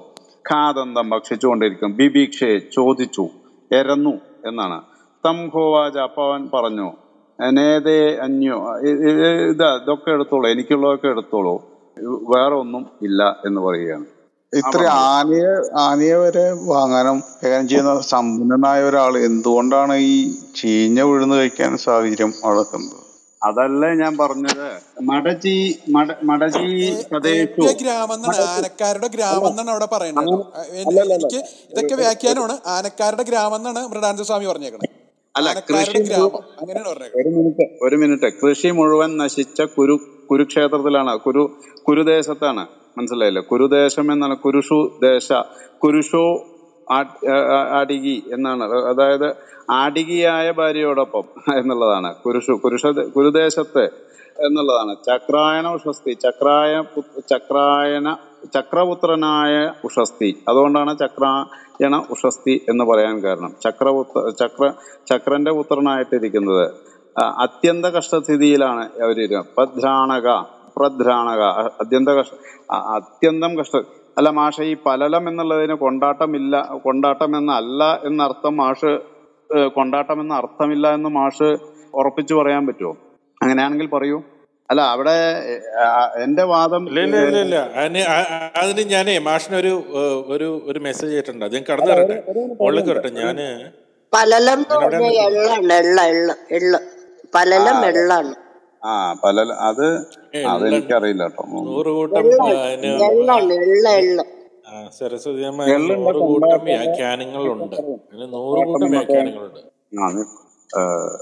ഇതിനൊക്കെ പറയും. അപ്പോ ഇവിടെ അതിന്റെ ഒരു ഇതിലാണ്. ഇപ്പോ നമ്മൾ മുളക് ഉണക്കി എന്ന് പറയുമ്പോൾ അത് മുളക് കൊണ്ടാട്ടമായിട്ടാണ് ഉണക്ക ഉണക്കുന്നത്. കൊണ്ടാട്ടമാവുന്നത് കൊണ്ടാണല്ലോ മുളക് ഉണക്കേണ്ടി വരുന്നത്.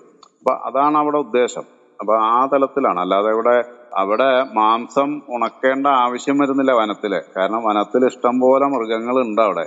അപ്പൊ അത്രയൊക്കെ ഈ ഇതിൽ പറയുമ്പോൾ അവിടെ മാംസം ഉണക്കേണ്ട ഒരാവശ്യവും വരുന്നില്ല. അത് ആദ്യം മനസ്സിലാക്കണം. ഇത് ഈ ഇതാണ് ഇതിലെ വേണ്ട വിധത്തിൽ വിവരമില്ലാതെ ഓരോന്ന് ഈ മറ്റേ നമ്മുടെ വിദ്വേഷ ബുദ്ധി കൊണ്ടൊക്കെ കാണുമ്പോൾ അങ്ങനെയാണ്. മനസ്സിലായില്ലേ? ആനക്കാരൻ ആണ്. അല്ലാതെ ആനയെ സ്വന്തമുള്ളവൻ എന്നല്ല. അവിടെ ആനക്കാരൻ എന്നൊന്നും പറഞ്ഞിട്ടില്ല. ആനയെ സ്വന്തമായിട്ടുള്ളവനും ആനക്കാരൻ തന്നെയാണ്. ഇപ്പൊ പന്ത്രണ്ട് ആനയുള്ള ആളും ആനക്കാരൻ തന്നെയാണ്. മനസ്സിലായില്ലേ? അവിടെ സംസ്കൃതത്തിലുള്ള ഭാഷയാണ് അതവിടെ അല്ലാതെ ഇഭം എന്നുള്ളതിനെ ഇഭ്യൻ എന്ന ആനയെ സ്വന്തമാക്കിയവൻ എന്നുള്ള അർത്ഥത്തിൽ ആനക്കാരനാണ് എന്ന് പറയാം. ആനയെ പുലർത്തുന്ന കഴിവുള്ളത്ര ധനമുള്ളവൻ എന്നും പറയാം എന്നാണ് അവിടെ പറഞ്ഞിരിക്കുന്നത്. മനസ്സിലായില്ലേ? അപ്പൊ അത് രണ്ടു ഭാഷയിലും അങ്ങനെ തന്നെയാണ് പറയാ. ഇഭ്യൻ. ആനയോട് കൂടിയവൻ ആനയുള്ളവൻ എന്നുള്ള അർത്ഥത്തിലാണ് അവിടെ ഇഭ്യൻ എന്ന് പറയുന്നത് ആനയുള്ളവൻ എന്നുള്ളത് പറയുന്നത്. അപ്പൊ ഇഭ്യന്റെ ഇഭ്യന്റെ ഗ്രാമമാണ് ഇഭ്യ ഗ്രാമം എന്ന് പറയുന്നത്. അതായത് കുരുദേശമാണ് കുരുദേശമാണിത് ആടികിയായ ഭാര്യയോടുകൂടി. ആടികി എന്നുള്ള ഇത് അടികി എന്നുള്ളതിന് എന്താണ് അതിന്റെ ഇതെന്നുള്ളത്? അവിടെ അടികിയായ ഭാര്യയോടൊപ്പം. എന്ന് പറയുമ്പോ ചക്രായനന്റെ ഭാര്യയുടെ പേരുമാകാം അല്ല മറ്റേ ഇതിൽ അല്പവയസ്ക എന്നാണ് പറയുന്നത്. ശേഷ- അതായത് അല്പവയസ്ക എന്ന് പറയുമ്പോൾ അധികം പ്രായമാകാത്ത എന്നുള്ള അർത്ഥത്തിൽ. ഒരു കൗമാരത്തിലേക്ക് പ്രവേശിക്കാല മറ്റേ യൗവനത്തിലേക്ക് പ്രവേശിക്കുന്നതിന് മുമ്പുള്ള ആ ഒരു ഇതിൽ. ആ ഒരു കാലഘട്ടത്തിൽ തന്നെയാണ് അവിടെയൊക്കെ ഒരു ഇത് പറയുന്നത്. ഇതിൽ ഇഭ്യൻ അവിടെ ഇവർ ഈ ഉഴുന്ന് ഈ മട മടജി അതായത് ഈ ആലിപ്പഴ വർഷം കൊണ്ട് ആ കൃഷി മുഴുവൻ നശിച്ചു. ആ ഗ്രാമത്തിൽ അങ്ങനെ ആ കൃഷി മുഴുവൻ നശിച്ച ആ വർഷം ആലിപ്പഴ വർഷം കൊണ്ട് കൃഷി മുഴുവൻ നശിച്ച ആ സമയത്ത് ആ കഷ്ടസ്ഥിതിയിലാണ് ഇവിടെ ഇപ്രകാരം ചീത്ത ഉഴുന്ന് ഭക്ഷിക്കേണ്ടി വരുന്നത്. ശിവേട്ടനാണ് അത് ചോദിച്ചതെന്ന് തോന്നുന്നു. അതാണ് ഞാൻ ആദ്യം പറഞ്ഞത്. നമ്മൾ ഈ മനസ്സിലാക്കുമ്പോൾ അത് മുഴുവൻ മനസ്സിലാക്കണം. അപ്പൊ കഷ്ടസ്ഥിതി കൊണ്ടാണ് അവിടെ ചീത്ത ഉഴുന്ന് ഭക്ഷിക്കേണ്ടി വന്നത്. അപ്പൊ അവിടെ മാത്രമല്ല അവിടെ യാചിച്ച അയിത്തം എന്നുള്ളൊരു പ്രശ്നം തന്നെ അവിടെ വന്നിട്ടില്ല. അയിത്തം എന്നുള്ളൊരു കാര്യം തന്നെ പറഞ്ഞിട്ടില്ല. ഇവിടെ ചോദിച്ചത് ചോദിച്ച ഉടനെ നൽകുകയാണ് ചെയ്തത്. അങ്ങനെ ചോദിച്ചിട്ടുമില്ല. ഞങ്ങളൊക്കെ അയിത്തമുള്ളവരാണല്ലോ നിനക്ക് എന്നുള്ള ഒരു ഭാഗേ പറഞ്ഞിട്ടില്ല. അങ്ങനെ ഒരു വാക്കേ ഇവിടെ ഇല്ല. ഇത് എനിക്കുള്ളത് മുഴുവൻ ഇതാ എടുത്തോളൂ എന്ന് പറഞ്ഞിട്ട് അപ്പൊ തന്നെ നീക്കി വെക്കുകയാണ് ചെയ്തത്. ഭിക്ഷ യാചിച്ചപ്പോ തന്നെ ഇയാൾ അങ്ങോട്ട് നീക്കി വെക്കുകയാണ് ചെയ്തത്. അപ്പൊ ഇവിടെ ആനക്കാരൻ എന്നോ അല്ലെങ്കിൽ ഇനി ആനക്കാരൻ തന്നെയാണെങ്കിൽ തന്നെയും അയിത്തം എന്നുള്ളൊരു വാക്ക് വരുന്നില്ല. അവിടെ എച്ചില എന്നുള്ള അർത്ഥത്തിലാണ്. ഒരാളെ എച്ചിൽ ഭക്ഷിച്ചത് ആരും ഭക്ഷിക്കാറില്ല. എച്ചിൽ ഭക്ഷിക്കരുത് എന്നാണ് പറയുക. അപ്പൊ ആ എച്ചിൽ ഭക്ഷിക്കാൻ പാടില്ല എന്നതാണ് അവിടെ പറയുന്നത്. ആ എച്ചിൽ ഭക്ഷിക്കാം മരണഘട്ടത്തിൽ എന്നുള്ള അർത്ഥത്തിലാണ് അവിടെ അത് സ്വീകരിക്കുന്നത്. അല്ലാതെ അയിത്തമുള്ള ഭക്ഷണം കഴിക്കാം മര മരിക്കുമ്പോൾ എന്നുള്ള അർത്ഥമല്ല. അത് തെറ്റായിട്ടുള്ള വ്യാഖ്യാനമാണ്. അതിൽ പറയുന്നത് ഞാൻ കഴിച്ചുകൊണ്ടിരിക്കുന്ന പാത്രം ഞാൻ കഴിച്ചുകൊണ്ടിരിക്കുന്നു വേണമെങ്കിൽ താങ്കൾക്ക് അതിൽ നിന്ന് കഴിക്കാമെന്നാണ് പറയുന്നത്. അത് അങ്ങനെ അങ്ങോട്ട് നീക്കി വെച്ചു. അതെ അത് അങ്ങനെ അങ്ങനെ അങ്ങ് പറഞ്ഞു ഇത് അത് മുഴുവൻ അങ്ങേക്ക് എടുക്കാം. ഇതല്ലാതെ വേറെ ഒന്നും എന്റെ അടുത്തില്ല. അതായത് വേറെ ഉഴുന്ന് എനിക്ക് എന്റെ ഓർമ്മയെന്നാണ് പറയണത് ആനക്കാരൻ അവിടെ ആദ്യം നിഷേധിക്കുന്നുണ്ട്. ഇത് കഴിക്കാൻ പാടില്ല അങ്ങ് എന്ന് ഉഷസ്ത്രീയോട് പറയുന്നുണ്ട്. ഉഷസ്ത്രീ വീണ്ടും ശ്ലോകം ചൊല്ലുന്നുണ്ട് ഇത് കഴിക്കാമെന്നുള്ള വാദം വയ്ക്കുന്നുണ്ട്.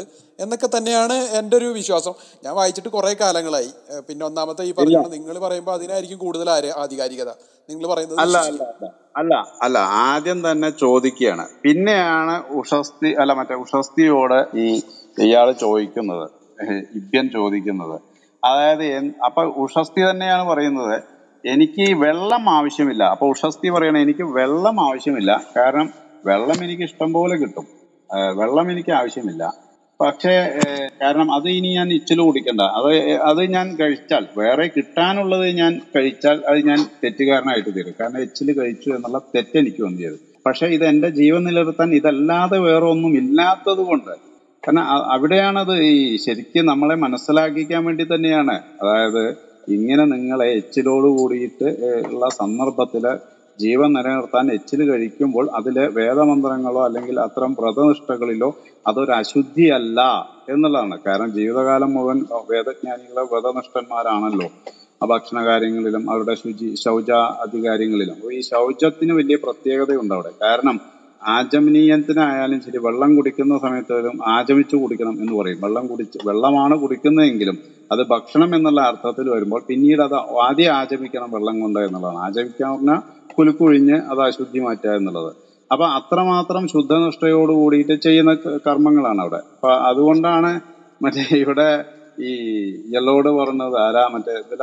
ആരുണിയാണെന്നോ മറ്റേ ഈ ഇന്ദ്രൻ കുതിരയുടെ രൂപത്തിൽ വന്നിട്ട് ചാണകം ഭക്ഷിക്കാൻ പറഞ്ഞപ്പോൾ അവിടെ കുതിരക്കാരൻ ചാണകം ഭക്ഷിക്കാൻ പറഞ്ഞപ്പോൾ അയാൾ ചാണകം ഭക്ഷിച്ചു. പക്ഷെ അത് കഴിഞ്ഞു വന്നപ്പോൾ മറ്റേ അയാളത് കേട്ടു. മറ്റേ അയാളൊന്നും പറഞ്ഞില്ല. പക്ഷെ പകരം അയാൾ അവിടേക്കുള്ള വഴി കൊടുത്തു. അപ്പൊ ഈ ചാണകം ഭക്ഷിച്ച അമൃതാണ് ചാണകം. അത് അതായത് ചാണകമായിരുന്നില്ല അത്. ശങ്കരേട്ടാ?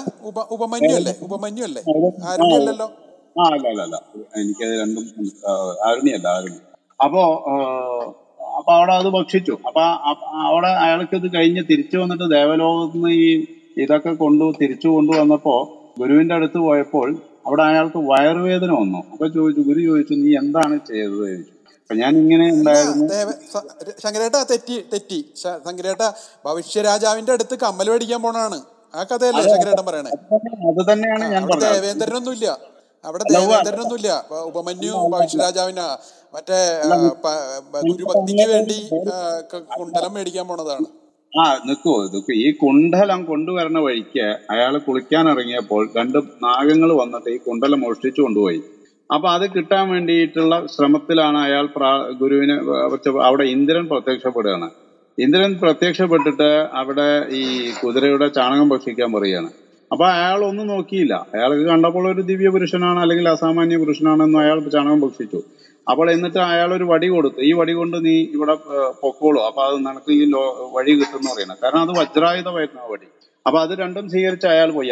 മറ്റേ ആ കുതിരയെയും കൊണ്ടുപോയി. ആ കുതിര അഗ്നിയായിരുന്നു. അപ്പൊ ആ കുതിരയെ അവിടെ വെച്ച് ഊതാൻ പറഞ്ഞു. ആ കുതിരയെ ഊതിയപ്പോൾ പാതാളത്തിൽ മുഴുവൻ അവിടെ പുക നിറഞ്ഞു. അപ്പൊ നാഗങ്ങളെല്ലാവരും വന്നു. അപ്പോഴാണ് ആ കുണ്ഡലം മോഷ്ടിച്ച ഇയാളുടെ മുന്നിൽ വെക്കുകയും പിന്നെ അങ്ങനെ തിരിച്ചയക്കുകയും ചെയ്യുന്നത്. അപ്പോഴാണ് ഗുരുവിന്റെ അടുത്ത് എത്തിയപ്പോൾ ഗുരു ഇയാൾക്ക് വയറുവേദന പിടികിട്ടു അപ്പൊ ചോദിച്ചു നീ എന്താണ് ഭക്ഷിച്ചു ചോദിച്ചു. ആ ഞാൻ ഇങ്ങനെ ചാണകം കഴിച്ചു ചാണകമാണെങ്കിൽ അത് നീ ആചമിക്കേണ്ടതായിരുന്നു. ആചമിച്ചില്ല അതാണ് നിനക്ക് തെറ്റുപറ്റിയത് പറഞ്ഞു. അപ്പൊ ആചമിച്ച് അത് വേണ്ട വിധത്തിലുള്ള ശുദ്ധികളൊക്കെ വരുത്തി പ്രോഷണം ചെയ്യുക അങ്ങനെയൊക്കെ വേണം എന്നൊക്കെ പറഞ്ഞിട്ട് അങ്ങനെയാണ് അത് ശുദ്ധമായത്. അപ്പൊ ഇതുപോലെ ഇവിടെ ഇങ്ങനെയല്ല ഇങ്ങനെയല്ല ഞാൻ കഥ കേട്ടേക്കണേ. സോറി അതെ സോറി അത് അങ്ങ് അനിലേട്ടൻ മനസ്സിലാക്കിയതിൽ തെറ്റ് പാകപ്പഴയായിരിക്കും ഇതാണ് അതിന്റെ ഇത് ഇത് മഹാഭാരതത്തിലെ ഭവിഷ്യപർവത്തിലാണ് ഈ വരണേ. ഭവിഷ്യപർവത്തിലെ കഥയാണ് വരണേ ഈ കഥ. അപ്പൊ ഇത് ശങ്കരേട്ടൻ പറഞ്ഞ രീതിയിലല്ല അവിടെ ഇന്ദ്രനൊന്നും വരുന്നില്ല. ഉദ്ദേശിച്ചൊന്നും വരുന്നില്ല അവിടെ. ഉദ്ദേശിച്ച കാര്യം പറഞ്ഞു വെറുതെ പറയാം ഉദ്ദേശിച്ച കാര്യം പറഞ്ഞിട്ടുണ്ട്. അപ്പൊ ആചമനത്തിനുള്ള പ്രാധാന്യം കൊണ്ടാണ് ഇവിടെ ശുദ്ധാശുദ്ധി അല്ല എച്ചിൽ ഭക്ഷിക്കരുത് എന്ന് പറഞ്ഞത്. അല്ലാതെ ജാത്യയിത്വം കൊണ്ടല്ല അവിടെ ഭക്ഷണത്തിലെ ഭക്ഷണത്തിന്റെ കാര്യം അല്ലെങ്കിൽ ഇന്ന ഒരു ഈ ഒരു കാര്യം അവിടെ ഉന്നയിച്ചത് ഇതാണ് ഞാൻ സൂചിപ്പിക്കുന്നത്. മറ്റുള്ളതൊക്കെ വേണമെങ്കിൽ നിങ്ങൾക്ക് തിരുത്തുകയൊക്കെ ചെയ്യാം. കഥയിൽ അത്രയേ ഉള്ളൂ. അതിൽ നിങ്ങൾക്ക് വേണമെങ്കിൽ തിരുത്താതൊക്കെ ചെയ്യാം. അതൊന്നും ഞാൻ പൂർണമായിട്ട് എന്റെ ഓർമ്മയിൽ നിന്നാണ് ഞാൻ പറയുന്നത്. എനിക്കിങ്ങനെ കൃത്യമായിട്ടുള്ള ഒരു ബോധ്യമുണ്ട്. അത് തെറ്റാണോ എന്ന് എനിക്കറിയില്ല. യജ്ഞദേവ പ്രഭോ ഞങ്ങളുടെ ഉള്ളമുജ്വലമാക്കണേ കന്മഷങ്ങൾ നീക്കി ഞങ്ങൾക്ക് മാനസിക ബലമേകണേ വേദവാണികളോതി ഞങ്ങൾ സത്യധർമ്മികളാകണേ. ശോകസാഗരം താണ്ടി ഞങ്ങൾ ഹർഷപുളകിതരാകണേ പഞ്ചയജ്ഞം ചെയ്വു ഞങ്ങൾ നന്മയന്യേനും വന്നിടാൻ. ശ്രദ്ധയോടെ ഭക്തിയോടെ യജ്ഞപൂജകൾ ചെയ്തിടാം രോഗപീഡിത ലോകത്തിന്റെ ആമയങ്ങൾ തീർത്തിടാൻ മനവാശകൾ സകലമിന്ന് സഫലമായി തീരുവാൻ സൗഖ്യമാർന്നിട്ട് വാഴണം. ഈഹ സർവജീവജാലവും വായുവും ജല ഭൂമിയും സൗഗന്ധിയായി ശുഭമാകണം. സ്വാർത്ഥഭാവം ഇഹ വിട്ട് സർവം സ്നേഹമയമായി തീരണം. ഈതം നമ്മമയുടെ അർത്ഥമീവിടെ എങ്ങുമേ വിളങ്ങിടണം കൈകൾ കൂപ്പി നദശീർഷരായി കുമ്പിടുന്നേ നിൻ പദം. നാഥ കരുണ നാഥ നിൻ കൃപ എങ്ങുമാരിലും ഏകണേ നമസ്തേ. കൃപാജി വളരെ നന്ദി. എല്ലാവർക്കും ശിവരാത്രി